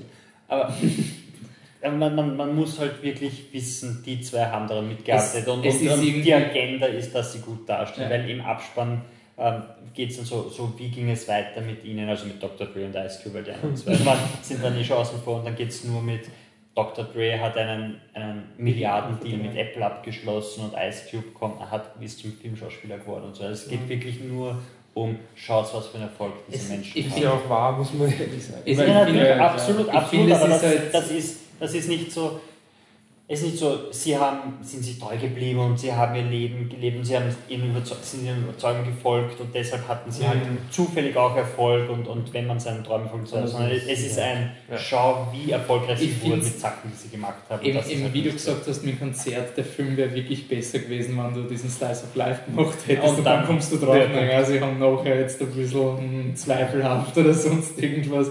Ähm, erinnert mich sehr an Imitation Game. Da haben wir auch diskutiert, Ja. was historisch, wie weit ist das okay. Aber er ist noch empfehlenswert, ich finde ihn eigentlich auch ganz cool. Ich finde halt auch, ich, mein, ich finde die Schau Schauspieler durchgehend solide. Man kann Ja. jetzt diskutieren, ob diese Schauspieler, weil ich finde zum Beispiel, wenn man liest, was der Dr. Dre mit Frauen gemacht hat, und im Film wird er wirklich als Softie inszeniert. Ich finde, der Dr. Dre war so der, Er ist der, der, der, der ruhige, reflektierte ganz. Also du darfst nicht Dr. Dre sehen, aber das ist wieder die nächste Can of Worms. Ist das dann Fehlrepräsentation? Oder? Aber man, man muss sagen, der Film ist ein, trotzdem empfehlenswert, auch wenn er den Fokus falsch setzt. Jo. Und Wisst ihr, wer ein ganz anderes Frauenbild hat? Ah, Was Priscilla. Ah! ja, Tick hat ein anderes Frauenbild in Priscilla, Queen of the Desert. der Film heißt The Adventures of Priscilla, Queen of the Desert. Ähm, Genau, weil der deutsche Titel ist Priscilla, Königin der Wüste. Genau. Wie kommen wir zu dem? Michi, willst du Social Segment erklären? Ja, Social Segment. Ich nehme mal an, dass wir mittlerweile auf Facebook schon angekündigt haben, dass der Film gewonnen hat, oder? Nicht? Okay, haben wir Aber nicht. bevor der Podcast online geht, also ja, wir haben es gemacht. Das meine ich ja. Ja. Das meine ich Ja, mittlerweile. Okay. Äh, also ähm, prinzipiell die Idee vom, vom Social Segment ist, dass äh, wir äh, ja drei doch sehr unterschiedliche äh, filminteressierte Menschen sind und deswegen einer quasi einen Film den anderen beiden vorschlägt und sagt, ich glaube, der könnte euch auch gefallen, schaut mal rein, obwohl das nicht so euer quasi Mit Standardfilm euer Metier ist. Genau. Gut, wir haben es ein bisschen erweitert und haben gesagt, wir haben ja auch sehr viele, wir haben ja auch manche Fans, ein paar auf Facebook. Da- also auch deutsche Zuhörer. Tatsächlich? Einen zumindest, von dem ich weiß. Ja, hallo, ich kenne dich zwar nicht, aber mir wurde gesagt, dass du existierst. Sehr cool. You know who you are. Und gut, und da haben wir also darum gebeten, dass wir von Ihnen, von unseren Fans, unseren Zuhörern Filmvorschläge bekommen. Wir haben das äh, dann ausgelost, welchen Film wir rezensieren. Der erste Film, der gezogen wurde, war Lock, Stock and Two Smoking Barrels oder Bube, Dame, König, Gras von Guy Ritchie. Und jetzt haben wir das letzte Mal haben wir es ganz öffentlich und mit einem großen Video gemacht. Diesmal waren wir ein bisschen unter Zeitdruck, dass Ja. wir das Das ich nur erklären, warum das so ist. Deswegen haben wir eigentlich auch die, ähm, die Diskussion am Anfang wegen, ist deswegen auch losgetreten worden, weil wir eben keinen Film gehabt haben, außer halt den Patrick seinen Film, der halt wirklich sein Standout Mhm. ist.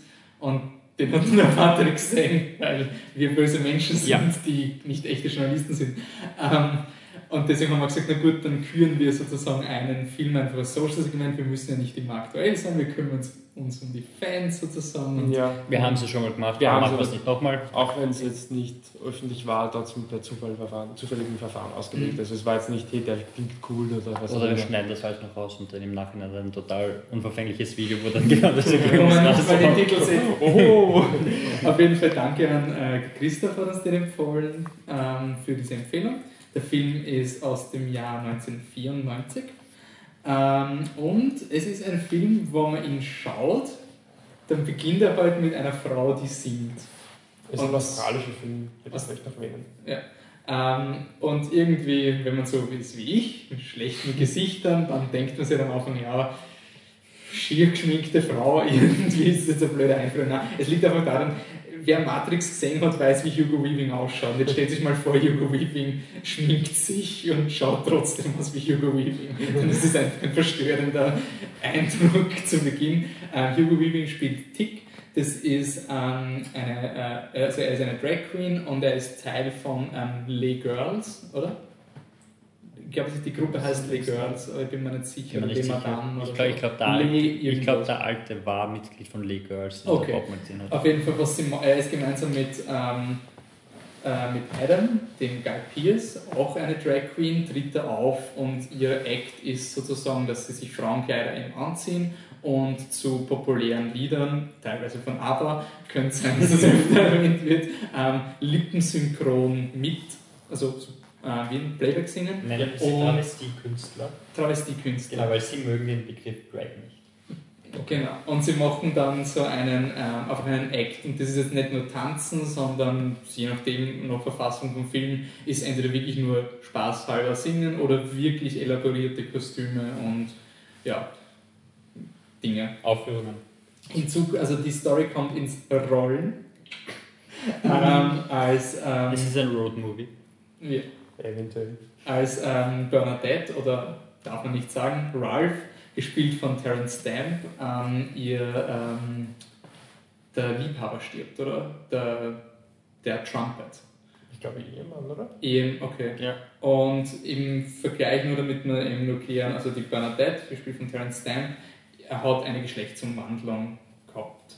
Und der Hugo Weaving, also der Tick, und Guy Pearce, entweder Adam oder Felicia, die ziehen sich einfach nur dragmäßig an und Guy Pearce hat, also Adam White hat jetzt, ist jetzt sehr flamboyant, sehr ähm, in your face homosexuell, könnte man Ja. sagen. Und die Geschichte kommt ins Rollen dadurch, dass der Tick, also Hugo Weaving, überzeugt die Bernadette mitzukommen auf einen Roadtrip nach Alice Springs Alice Springs für einen Auftritt. für einen Auftritt, ja. Ähm, und es kommt am Anfang sagt er nicht, also es geht einfach darum, dass, der, dass die Bernie nicht in, in Schuldgefühlen, also einfach sich in Trauer suhlt, einfach was machen Na, sozusagen. sie sind in so einer, also man sieht am Anfang, sie sind in einer, eben in so einer Vorstadt oder so, sie treten immer auf, Leute lachen und werfen Sachen nach ihnen und sie wollen einfach mal raus, was anderes haben. Mhm. Dieser Roadtrip vom Tick bietet sich halt an, Bernadettes Mann ist gestorben und deshalb kommt sie quasi mit, um Ja. Auf andere Gedanken zu kommen, weil herumsitzen und einen bringt nichts. Und was der Tick, also was dann recht klar wird, ähm, nur Anmerkung, Social Segment, wir spoilern den ganzen Film, aber wir werden auch, wenn es dann wirklich um den dritten Akt geht, wenn es euch sagt, ihr habt den Film noch nicht gesehen, gebt mir mal ein bisschen was, es gibt dann schon eine explizite Spoilerwarnung, keine Angst. Ähm, der Tick hat ein, ähm, eine Ex-Frau, die, er, die ihm mehr oder weniger diesen Auftritt verschafft hat. Das ist dann so eine der ersten Dinge, die rauskommt, recht schnell. Und ähm, ja, der Rest des Filmes ist dieser Roadtrip und dann die Magic Mike finale Aufführung zum Schluss. Hinzu kommt dann noch später ähm, der Bob, gespielt von Bill Hunter. Und ähm, die Ex-Frau wird gespielt von der Sarah Chadwick. Passt. Okay. Obwohl der Bob eigentlich relativ lang dabei ist. Ja, aber es ist doch dabei. irgendwie auf 50, also der Film ist recht kurz, da irgendwie schon 40, 50 Minuten, ja sowas. Okay, passt. Na dann, Fangen wir an, oder? fangen wir an mit den Eindrücken. Ähm, ja, also ich finde den Film erstmal cool, das muss man so sagen.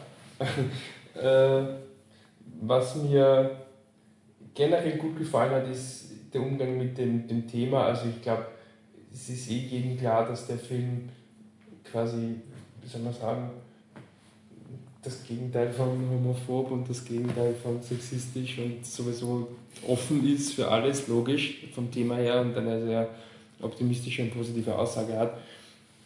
Aber er geht irgendwie nicht sehr, also nicht so in your face damit um. Also es gibt so schon Momente, wo äh, insbesondere in, in, einer Szene eine, eine, ein, einer der Charaktere eben dann auch wirklich mit, mit dem Hass konfrontiert wird, aber es ist jetzt nicht irgendwie so das ganz arg führende Thema des Films. es passiert immer so nebenbei. Es passiert nebenbei und du kopierst es, aber es ist trotzdem, schafft es der Film irgendwie zum einen einen positiven Vibe zu behalten und zum anderen auch äh, über diese prinzipielle Aussage und prinzipielle Thematik hinaus auch Charaktere zu entwickeln, die wirklich handfest sind und die wirklich interessant sind als, mhm. als äh, Personen, als Menschen interessant sind und nicht interessant sind als Figuren, die repräsentieren, die einfach eine, eine Richtung oder eine, eine fast zu sagen, eine politische Einstellung oder soziale Einstellung repräsentieren. Ich finde, was ich cool finde an dem Film oft hast du es bei so unter Anführungszeichen progressiven Unterhaltungsfilmen, dass du Gefahr läufst, die Ecken komplett von den Charakteren wegzunehmen. Also rede jetzt nicht von eben an ähm, Straight Outta Compton, sondern wirklich so im Sinne von,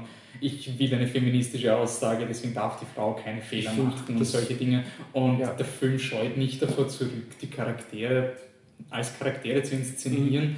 Er hat eine progressive Stimmung, definitiv, und ist sich bewusst, dass Toleranz und Akzeptanz, aber es leiden nie die Charaktere drunter und die Charaktere haben halt auch ihre Probleme oder Eigenheiten und so. Das, das trifft sowohl auf die Hauptcharaktere zu, als eben auch auf die konfrontierte Bevölkerung, die vorkommt. Also in dieser einen Szene, wo es wirklich handgreiflich wird, kann man sagen, dass eben einer der Charaktere das provoziert hat. Und bei den anderen Sachen ist es. Victim Blaming. Das ist nicht kritisch ähm, Nein, finde ich nicht, weil der Typ hat sich Drogen rein und dann geht er wohin, wo er vorher gewarnt worden ist und provoziert den einen Typen. Also ich finde das schon. Also im Vergleich zu den anderen Szenen finde ich das. Ich meine, ich sage nicht, dass die Aktion, die danach folgt, gut ist. Aber ich, ich finde im Vergleich zu der Bar-Szene, wo sie eben in die Bar reinkommen und die Frau regt sich auf am Anfang, ist es dann doch ein ganz anderes Bild, das gezeichnet wird. Ja, weil sie bei der Bar nicht vorgewarnt werden, aber es ist doch die gleiche Gruppe, oder? Also es ist doch. Was? Also bei der Bar werden sie halt einfach nicht vorgewarnt. Und die, die, die Leute reagieren im Affekt. Das war dieses, wo sie einfach, wir wollen euch nicht hier oder sonst irgendwas. Und. Ja, nein, sie, sie schaffen es einfach, indem sie sie selber sind, die Menschenmenge in dieser Bar für sich zu überzeugen. Mhm in, in, in dieser Szene. Und das habe ich, hab ich cool gefunden, weil, also für die Zuhörer, ähm, sie kommen in, äh, aufgetakelt in, in, eben in ihren Outfits, kommen sie in eine Bar rein und es ist diese typische Szene, diese Wildwest-Szene. Sie kommen in den Saloon und die Musik hört auf, alle schauen sie an, sie setzen sich an die, an die Bar und von hinten kommt eine Frau, die halt sagt, wir wollen euch nicht und geht's weg. Und eine der Charaktere, äh, Bernadette, mhm. gibt der Frau Kontra und bringt halt damit alle zum Lachen. Und damit ist eben dieses, boah, die sind so anders und so komisch und hey, hat mich zum Lachen, äh, sie hat mich zum Lachen gebracht, passt, jetzt können wir mit ihr trinken.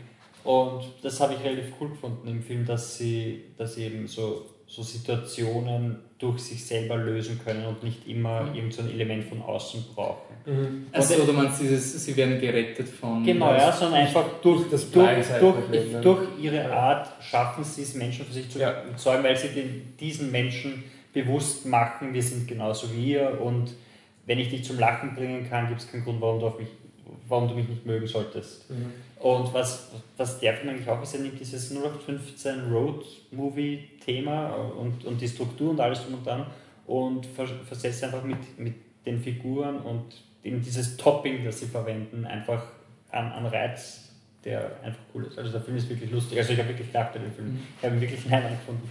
Was ich auch lustig fand am Anfang, weil du das geht jetzt, ich meine, es ist kein Spoiler, aber nur, wenn wir jetzt, jetzt habt ihr schon genug gehört, jetzt machen wir generell Spoiler, wann wir diskutieren über den ganzen Film. Ähm, ich war am Anfang nicht sicher, wie esoterisch deliriummäßig der Film ist, weil es gibt diese Szene im Krankenhaus, wo Ja. der Hugo Weaving in voller Montur steht und ich habe mir gedacht, okay, das ist so Terry Gilliam-Style.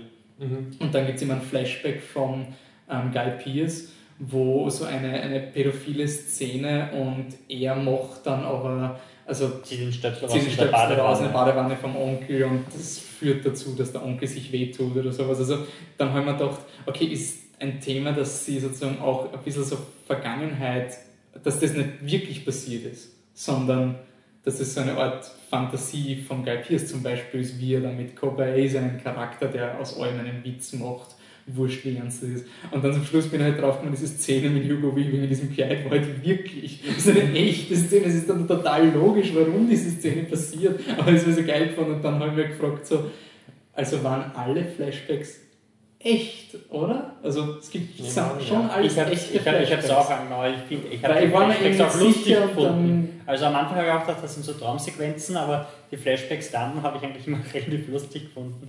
Von der Art her, wie sie es aufgebaut haben, weil das war auch immer so, so Family Guy-mäßig, so, so ganz kurz, so ein paar Sekunden und er erzählt zum Beispiel, my dass er- ja, er erzählt zum Beispiel, dass er mal verheiratet war. Und dann sieht man nur ganz kurz, wie er im Kleid und die Frau im Anzug dasteht und sie küsst ihn und, und sowas. Und das war dann so, ein- er war mal verheiratet. Und, und sie stellen sich eben diese Frage über Bob so, warum hat der jemals diese Thailänderin geheiratet? Dann sieht man einfach nur so ein, eine, eine Sequenz, wo er munter wird, der Bob total restfett und die Frau, you married me, mit einer äh, Heiratsurkunde und dann so, ah ja, sowas, okay. Ich muss vielleicht kurz etablieren, wer der Bob überhaupt ist, weil wir haben gleich seinen Ja. Namen erwähnt. Er ist ein, ich glaube, in der Szene, die du, die du äh, zitiert hast, wo sie eben Leute in der Bar für sich gewinnen. Ist das schon die Szene? Nein, nein, Nein, er das von ist der das. Gegenteil, das ist Er davor. ist also, ist davor. also sie fahren in einem alten Bus eben quer durch Australien nach Und der Bus heißt Springs. Priscilla, das Genau. ist der Titel. Mhm. Und der Bus ist halt ein bisschen weich beieinander und Genau. geht immer wieder ein. Und in einem Mini-Kaff, wo sie sind, ähm, treffen sie eben in Bob, der schon mal eine Show gesehen hat, deshalb ähm, ihnen positiv gesinnt ist und sich mit ihnen anfreundet und sie dann einen Teil des Wegs begleitet. Und sich offensichtlich in die Bernadette vergibt, beziehungsweise. Genau, ja, da ist dann so eine kleine Love Story. Ja, die dann auch, ja, spoilern eh schon durch, oder?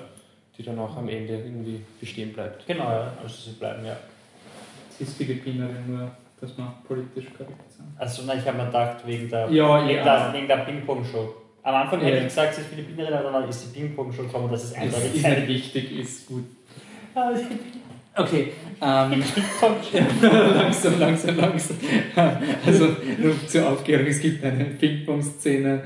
Der eben die Ex-Frau von Bob. Die Szene ist so verdammt lustig. Ja. Also nicht nur die, sondern die Ja. davor. Weil es wird Ich dann impliziert, dass die, die Cynthia, also die Frau von Bob, oder nicht mehr Frau am Ende des Filmes, ähm, dass die auch eine Actress, also so eine, sie, sie war auch eine Entertainerin, das weiß Ja. man. Und sie wird aber irgendwann schon eingesperrt von Bob. Und das habe ich irgendwie so cool gefunden, dass der Bob zwar einerseits sympathisch ist, aber auch diese absolut dysfunktionale Beziehung irgendwie hat.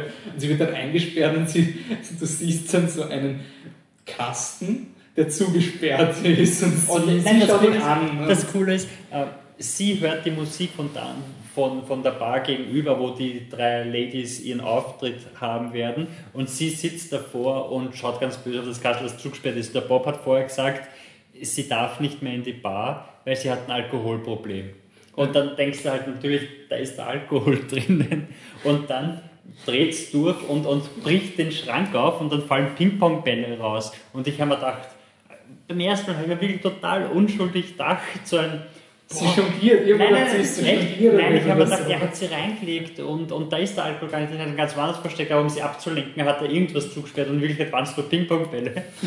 Und dann, dann haben die Ladies ihren Auftritt, der halt, der Bob klatscht und wieder super, alle anderen schauen sie und dann, dann wird halt pfiffen und dann kommt die Cynthia, Cynthia. Cynthia rein im Stripperinnen-Outfit und hat diese Bälle mit und ich weiß nicht, wenn ihr thailändische Ping-Pong-Show googelt, werdet ihr herausfinden, was dann passiert.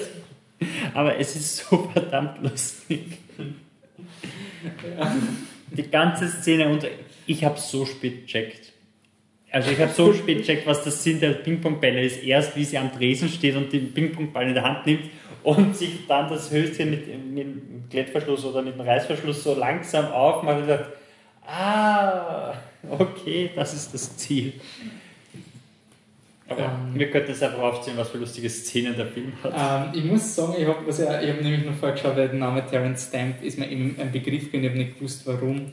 Ähm, und es ist der Bösewicht, der Superman, der Sword, der Originale, der, der, der Kneel before Sword! Und ich habe irgendwie den ganzen Film, was ich so lustig gefunden habe, es war jetzt nicht so ein ähm, Johnny Depp setzt sich einen lustigen Hut auf und das ist lustig, sondern er war ein so richtige, boah, so, so, du, du, du, also du, du, du streitst nicht mit dieser Bernadette. Der ist einfach eine Präsenz. Erkannte Gefahr. Aber er war trotzdem eine Frau, es war nicht Ja. der Gag, schau mal, er ist noch immer ein Mann. Also ich hab, es war aber das Charakter, was so gut funktioniert und vielleicht eben auch, weil ich eben den Terence Stamp irgendwie noch gew- ich hab gewusst, der Terence Stamp, er war für irgendwas Hartes bekannt. Irgendwie, das habe ich noch so abgespeichert gehabt. Deswegen habe ich es so lustig gefunden, dass er einfach so richtig und alle drei. Er hat ja, er hat ja auch die, diese harten Gesichtszüge einfach von Haus aus. Ja. Und dass sie das quasi gerade. Es und gibt ich diese, finde auch von allen dreien, es ist so gut, dass wie sie, stark, also ja. mein Guy Pearce, das, das ist so dieser Film, im dadurch, dass er 94 gemacht wird und dann habe ich mir gedacht, dass der Guy Pearce steht am Anfang und dann schaut der Typ ähnlich aus wie Guy Pearce und ich mir gedacht, das geht nicht, der schaut aus wie Channing Tatum vom, vom Oberkörper.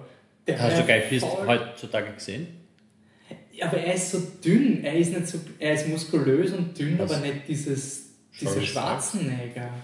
Ja, aber die, ähm, erstens der, der Stamp, Terence. Ja. Terence Stamp ist auch in dem Jahr äh, oft nominiert worden bei den verschiedensten Awards für seine Performance. Ähm, der Film hat auch einen Oscar gekriegt für Costume Design, was er sowas von verdient hat. Also die Kostüme sind Endlich mal ein zeitgenössischer Film, der Costume Design kriegt. Ja. Die Szenen, wo der Typ in dieser Alufolie am, am, am Autodach tanzt. War das echt? Waren diese Szenen echt? Nur Frage. ich schätze einfach, die haben kein Geld gehabt, um das irgendwie zu faken.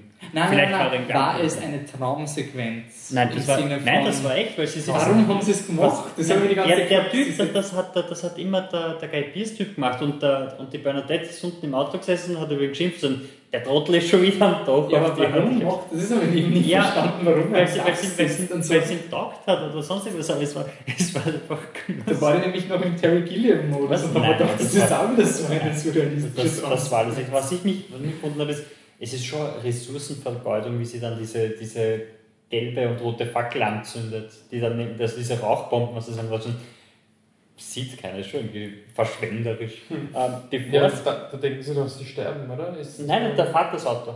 Ach so, okay. Ähm, ähm, bevor es dreht haben, hat der Regisseur die drei Leute eben in Drag gestellt und ist mit ihnen ausgegangen. Und der Terence Stamp hat angefangen, weil er vergessen hat, dass er als Frau verkleidet ist, hat er angefangen, sich als an, an, an Frauen ranzumachen.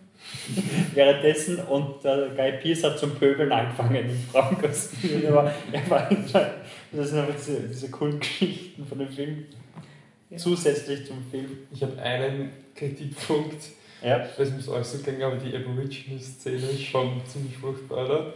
ja. Das ist ein bisschen unnötig. Es war Retrospektive. irgendwie so eine, hey, schaut, sorry, aber ich, ich, mein, ich um Gottes Willen falsch nicht so habe ich es empfunden, irgendwie so, hey, schaut, die Behinderten checken voll, dass das voll okay ist, oder? Es war schon so ein, die Aborigines, die ja keine Ahnung von irgendwas haben, so quasi wie die naiven Kinder, die sehen da überhaupt kein Problem. Ich habe so. Ich hab so habe ich es empfunden und deswegen fand ich es irgendwie schon so sehr Ich habe es unkorrekt. ich hab's deplatziert gefunden, einfach weil ich aus, Spuren oder Tracks, das glaube ich noch Tracks, heißen, ähm, eben auch schon in einem Film das Bild der Aborigines gesehen habe, das so unglaublich anders ist. Und zwar nicht die Leute, die einfach zusammensitzen und auf Englisch miteinander reden und, und Ich finde, es war irgendwie also es war ohne den, die kontroversen Plot weiterzurühren, aber es war so eine klassische Mexikaner-Szene, oder? So Ja, wie du in einem sein. amerikanischen Film, wenn du irgendwo in Mexiko mal dumm rennst und dann findest du die Leute mit den, mit den Jacken und Mhm. den Autos, was ich her. Man gibt es wahrscheinlich eh, es ist so jetzt nicht das Hassen, aber es war halt einfach irgendwie so, jetzt kommen die Natives. So. Aber ich fand das Problem auch einfach, weil sie sie halt, die Art und Weise, wie die Aborigines sie aufgenommen haben, war eine sehr offen, also war eine relativ schnell, Ja. haben es mit einer Spaß gemacht und so. Und ich habe es halt irgendwie empfunden als konterkarierend zu den, zu den anderen Menschen, die halt quasi Ja. zuerst einmal skeptisch sind. Und deswegen habe ich es einfach so empfunden wie, schaut her, die, die sich halt einfach keine Gedanken machen, weil können es halt nicht, das sind halt Aborigines, so ein bisschen empfunden, das war für mich irgendwie die Tonart von das Ende. Es ist jetzt schon ein bisschen so die, die, die, sie sind die simpleren, also Genau, weil sie auch so genau einfach das, leben ja. und nur, Sie nur Spaß haben. so ein bisschen und so eine. Forrest Gump-Szene, so, er hat halt, die sind halt so naiv das- und durch ihre Naivität checken sie eigentlich, dass die ja voll normal Habt sind. ihr die- aber eh wurscht, Habt ihr den Abspann abgewartet? Ja. Da gibt es noch eine Trigger-Szene für den zweiten Teil. Und zwar, es gibt die Szene, wo sie, ähm, wo sie, wie sie mit dem Auto gestanden sind, nehmen sie diese Sexpuppe und irgendein Kleid und verwenden es als Drachen. Als Drachen. Und in der Aftercredit-Szene, sie lassen es dann wegfliegen und in der Aftercredit-Szene gibt es dann irgendeinen Chinesen oder Japaner, der dann diesen Drachen in seinem Garten findet. Das lustig ist. Und die, die, der Abspann an sich ist auch unglaublich lustig. Bei Mit den dem, Sing, mit dem Song oder? ähm, das Song am Anfang, aber dann bei den Special Thanks dann so Special Thanks with a Topping und lauter solche Sachen. Also es sind quasi in, im Stil blieben für, für die Credits auch noch. Ähm, es gibt am Ende vom Film einen recht emotionalen Moment mit dem Hugo Weaving, seinem Kind. Ob Das der wir vielleicht- vielleicht erwähnt, das Kind. Ja, also er hat nicht nur eine Ex-Frau, sondern auch ein Kind und Oh sie nein. Und er fährt hin, um das Kind quasi kennenzulernen. Ja, und dann Und geht's, am Ende geht es darum, dass die Ex-Frau sagt, so, du, ich habe jetzt genug Jahre dieses Kind aufgezogen, du bist dran. Und es ist halt dauernd dieser Konflikt, dass der Hugo Weaving Angst hat, was das Kind von ihm denkt, weil es halt auch um das klassische Vaterbild geht. Genau. Und es endet dann eben in so einem emotionalen Moment, wo das Kind ihm einfach wünscht, dass er einen Freund findet. Habt ihr das? Hat das vielleicht funktioniert? Ja. Es hat, es hat relativ gut funktioniert, weil Hugo Weaving ist eben quasi als, als Mann verkleidet, wenn man das so sagen kann. Also er ist quasi so wieder wie Crocodile Dundee anzogen mit einem Hut und dem Hemd und, und auf Survival getrimmt und es passt eh hinten und vorne nichts an und der Sohn durchschaut ihn quasi gleich. Mhm. Nein, ich Und, ich obwohl es war, war es nicht die. Hat, hat er gesagt, ich wünsche dir einen Freund, weil so, was, was für mich der Punkt war, war, wie er gefragt hat, du machst doch auch was mit Aber, kannst du mir das mal zeigen oder willst du das mal für mich aufführen und Mhm. sowas. So dieses, der Sohn zeigt wirklich Interesse am wahren Vater und Ja. nicht an dem Bild, das der. Für mich war es so ein bisschen die Kopie von der Aborigines-Szene, nur besser. Also Ja, für ich mich hat es nämlich wirklich funktioniert. Das, Ja. war wirklich, das war so diese Katharsis am Ende vom Film, dass halt irgendwie, das habe ich halt auch irgendwie mit, mit Echtheit und Ehrlichkeit von den Charakteren so gut gefunden, dass der Film nicht sagt so, ja, als Drag Queen oder wie, wie haben wir jetzt gesagt, Travestiekünstler. Travestiekünstler ist gar keine Probleme und es ist alles so super, sondern es kann einen schon belasten. Und- ist und ich habe auch seine- Belastung, dieses, wie es dann weggeht, wie der Sohn das sagt, ich habe es super gefunden vom Schauspiel. Das einfach, Mhm. es hat emotional absolut perfekt. Ich, ich, ich habe auch, also auch das Problem, dass er hat, eben die Angst, was sein Sohn denkt und was für seinen Sohn passiert, wenn es heißt, dein Papa zieht sich als Frau und so weiter, habe ich auch wirklich ehrlich gefunden und als ein echtes Problem, weil oft hast du, dass, dass dann diese Probleme sind. Die unter den Mit, Tisch kehrt. werden. ja, ich weiß nicht, bei diesen ganzen, bei vielen Komödien hast du einfach so ein Problem mit, bei Trainwreck zum Beispiel, das Problem ist, sie, sie, ver, sie verhält sich einfach irrational. So absolut so ein, weil sie bis jetzt eine Beziehung gehabt hat, glaubt sie, Beziehungen gehen in die Brüche und deshalb geht sie. Also so er gibt dir keinen Anreiz. es gibt, es gibt keinen Grund, er, er redet mit dir und er sagt halt zu, wir schaffen das, wir lassen uns aufeinander ein, bla bla bla, und sagt nein und läuft weg. Und dann kommt sie nachher zurück und sagt, okay. Und das sind eben diese Probleme, die keine Probleme sind, einfach nur da sind, um für fünf Minuten Dramaturgie zu erzeugen. Bei dem Film war es halt wirklich so ein, das sind echte Probleme, die, die, die ein Travestiekünstler wirklich haben könnte und was wirklich ein Problem für ihn sein könnte und es wird intelligent und gut gelöst. Okay, dann Bewertung, Michi? Sehr gut. Detto. Sehr gut. Echt, Was? echt super Film. Ja. Sagen wir nochmal Danke für die Empfehlung und ihr könnt Wirklich? uns natürlich Weiter. weiter, Mehr. empfehlen, mehr solche Filme, weil ihr, ich glaube, ich habe es nicht auf der Aufnahme gesagt, das wäre ein Film, den ich mir nie angeschaut hätte, wahrscheinlich. Einfach so ein, keine Ahnung, ist einfach so ganz obskur. Und ich finde es einfach cool, wenn da irgendwas komplett aus dem linken Feld kommt, wo ich nicht einmal gewusst habe. Ich meine, es ist Hugo Weaving, es ist Guy Pearce, es ist Terence Stamps, die drei sind nicht so unbekannt. Aber ich, ich habe noch nie diese Fotos von Hugo Weaving im Internet. Also Es gibt ja oft so Spaßfotos, wenn irgendein Schauspieler mal einen Film mitgespielt hat und dann so, schau mal, das ist die geheime Vergangenheit. Und bei Hugo Weaving habe ich das nie gesehen und deswegen war es dann doppelt. Haben wir den Regisseur erwähnt? Namen nicht. Noch nicht. Stephen, Stephen Elliott, Maschinenbuch. Hat sonst Okay. keine Filme gemacht, die ich Die, kenne. ihr war keiner kennt. Aber Okay. Unbedingt. Ähm, Patrick, wenn die Leute jetzt sagen, hey, aber nur coolen Film. Dann schreibt uns auf Facebook, at facebook.com slash flipthetruck. Wenn ihr einen Film maßgeschneidert für den Wolfi habt, Dann, dann schreibt ihm. äh, könnt ihr äh, twittern an flip-truck. Wir sind bei 49 Followern. Also noch behalte ich den Account. Ähm, Michi, wenn Sie sagen, dass du keine Ahnung von Comicbuchfilmen hast und Fantastic Four der worst movie ever war, wo sagen Sie das? Ja, das. Du, wie ever. Schlechtest geratedste Comicbuchfilm aller Zeiten auf Rotten Tomatoes. Ich habe wahrscheinlich noch keinen. Gibt es irgendeinen Bumm, der ist sicherlich schlechter? Daredevil war. Daredevil habe ich gesehen. Habe ich nicht gesehen. Ich, ich schaue nicht so viele. Gibt es irgendeinen Bumm, Ja, schlechten? Anfang 2000 gibt es sicher irgendwelche Fantastic. Four der erste, aber der wird dann schon nicht so schlimm sein. Nein, Fantastic Four Äh, Wurscht. Aber Wenn die Leute das Ja. sagen sollen, dass der Ja, ja. Film ist schlechter als Fantastic Four. Dann schreiben Sie mir das auf @hipstersaurier. Und Patrick, wenn wir dir sagen wollen, dass du gefälligst einmal Filme mit Katzen reviewen sollst, ja, da das- es nur vorher noch. Wa- Was finden Katzenmenschen an Underdog? ich glaube, es ist einfach ein guter Film, deswegen fahren Genau, ja. Okay. Weil, weil ich meine, es wird vermarktet als, es sind ur viele Hunde am Cover und ich weiß nicht, wo eine Katze vorkommt, aber es, es ist einfach ein sauguter Film und es geht nicht darum, oh, so ein, so ein typischer Hundefilm, weißt du, diese, diese, diese. Marley and Me. Ja, es ist, es ist nicht so ein, du musst quasi Hunde süß finden, damit du den Film mögen, mögen Ja. kannst. Okay, also auf jeden Fall, wenn, die, wenn sie den, den Katzen Kommt eigentlich in deiner Movie Creation, sorry, dass ich dich unterbreche, das ist nicht angeschaut, kommt echt Cats vs. Dogs vor. Nein, es kommt Was? allerdings auch die zehn Gebote vor. Das sollte man kritisieren. Okay, wenn man das kritisieren will, kann man das wo machen? At Existent Coffee auf Twitter. Ach so, kommt Cats vs. Dogs 2 vor. Jetzt ein Dogs, gell? Cats and Dogs. Die Rache der Kitty Carlo. Ähm, wir sind auf flipthetruck.com weiterhin. Äh, wir haben noch immer keine iTunes-Review. Die Blu-ray von Patrick ist noch immer original verpackt. Und Ist noch viel ist das? Das wird eine Überraschung werden. Bitte überraschen werden Schauen wir mal, was im Angebot ist. Das signierte Heft von Alan Rickman. Es ist sicher original verpackt bei mir zu Hause. Das signierte Heft von Alan Rickman liegt auch noch irgendwo. Auch noch keiner wollen. Ich habe schon ein, ein unnötig teuer produziertes Presseheft bekommen, aber das haben wir nicht Wir können der Visit ergeben, das hat besser 40 Seiten. Ähm, kommende Podcasts wird es geben. Ähm, es geht dann langsam wieder los mit Filmen irgendwann. Also ähm, The Visit, Ja. nicht der The Visit, sondern Nein, wir, österreichisch. wir, wir bringen euch zwei der Visits früher oder später. Dann Ähm, und Schalala, M. Night Shyamalan. Ah, Wir werden uns in Zukunft beschäftigen mit einem neuen Pixar-Film. Inside Out oder Alles steht Kopf. Ah, ah, Gott, den Namen habe ich vergessen, wie ich aus dem Kino gegangen bin. Der Deutsche ist furchtbar. Aber wir werden uns beschäftigen mit Sicario von Dennis Villeneuve. Chucks, ein österreichischer Coming-of-Age-Film. The Martian kommt auch schon im Oktober, glaube ich, raus. Genau, ähm, wir werden uns, glaube ich, auch mit Live beschäftigen. Ich glaube, das wird auch demnächst kommen. Wenn alles gut geht mit dem zweiten Teil von Maze Runner.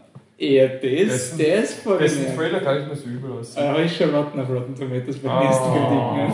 Oh, aber wir, ich mochte ihn. Ähm, American und Ultra werden wir noch sehen, also Kristen Stewart-Fans aufgepasst. und ähm, im September ist ja noch das Slash Film Festival, da gibt es dann auch wieder. Ähm, Kristen Stewart Fans aufgepasst. ähm, ja, mittlerweile haben wir nichts mehr gegen Kristen Stewart. Nein, eh nicht, aber ich weiß nicht, der Spruch ist sehr untypisch. Also, aber Äh, also wie gesagt, Slash Film Festival ist äh, Mitte bis Ende September wieder, da wird es wieder geben. Letztes Jahr hat es da drei, also mehrere Perlen gegeben und unter den Top 3 waren ähm, Zimmer Küche Sarg, Babadook und It Follows, also super eigentlich. It Follows kommt auch It Follows raus. kommt auch raus, Anfang Oktober glaube ich. Halloween das ist könnte auch. interessant werden. Ja, die It Follows, da bin ich schon neugierig auf die Diskussion. Ich weiß schon, wer sich den Film nicht ansieht, um für- keine Partei zu ergreifen zu müssen. Oh, Das heißt, du bist der Mediator? Schauen wir mal. Ähm, okay, also das kommt auf jeden Fall alles noch auf uns zu. Ähm, und bis dahin sage ich danke fürs Zuhören und bis zum nächsten Mal. Ciao. Tschüss.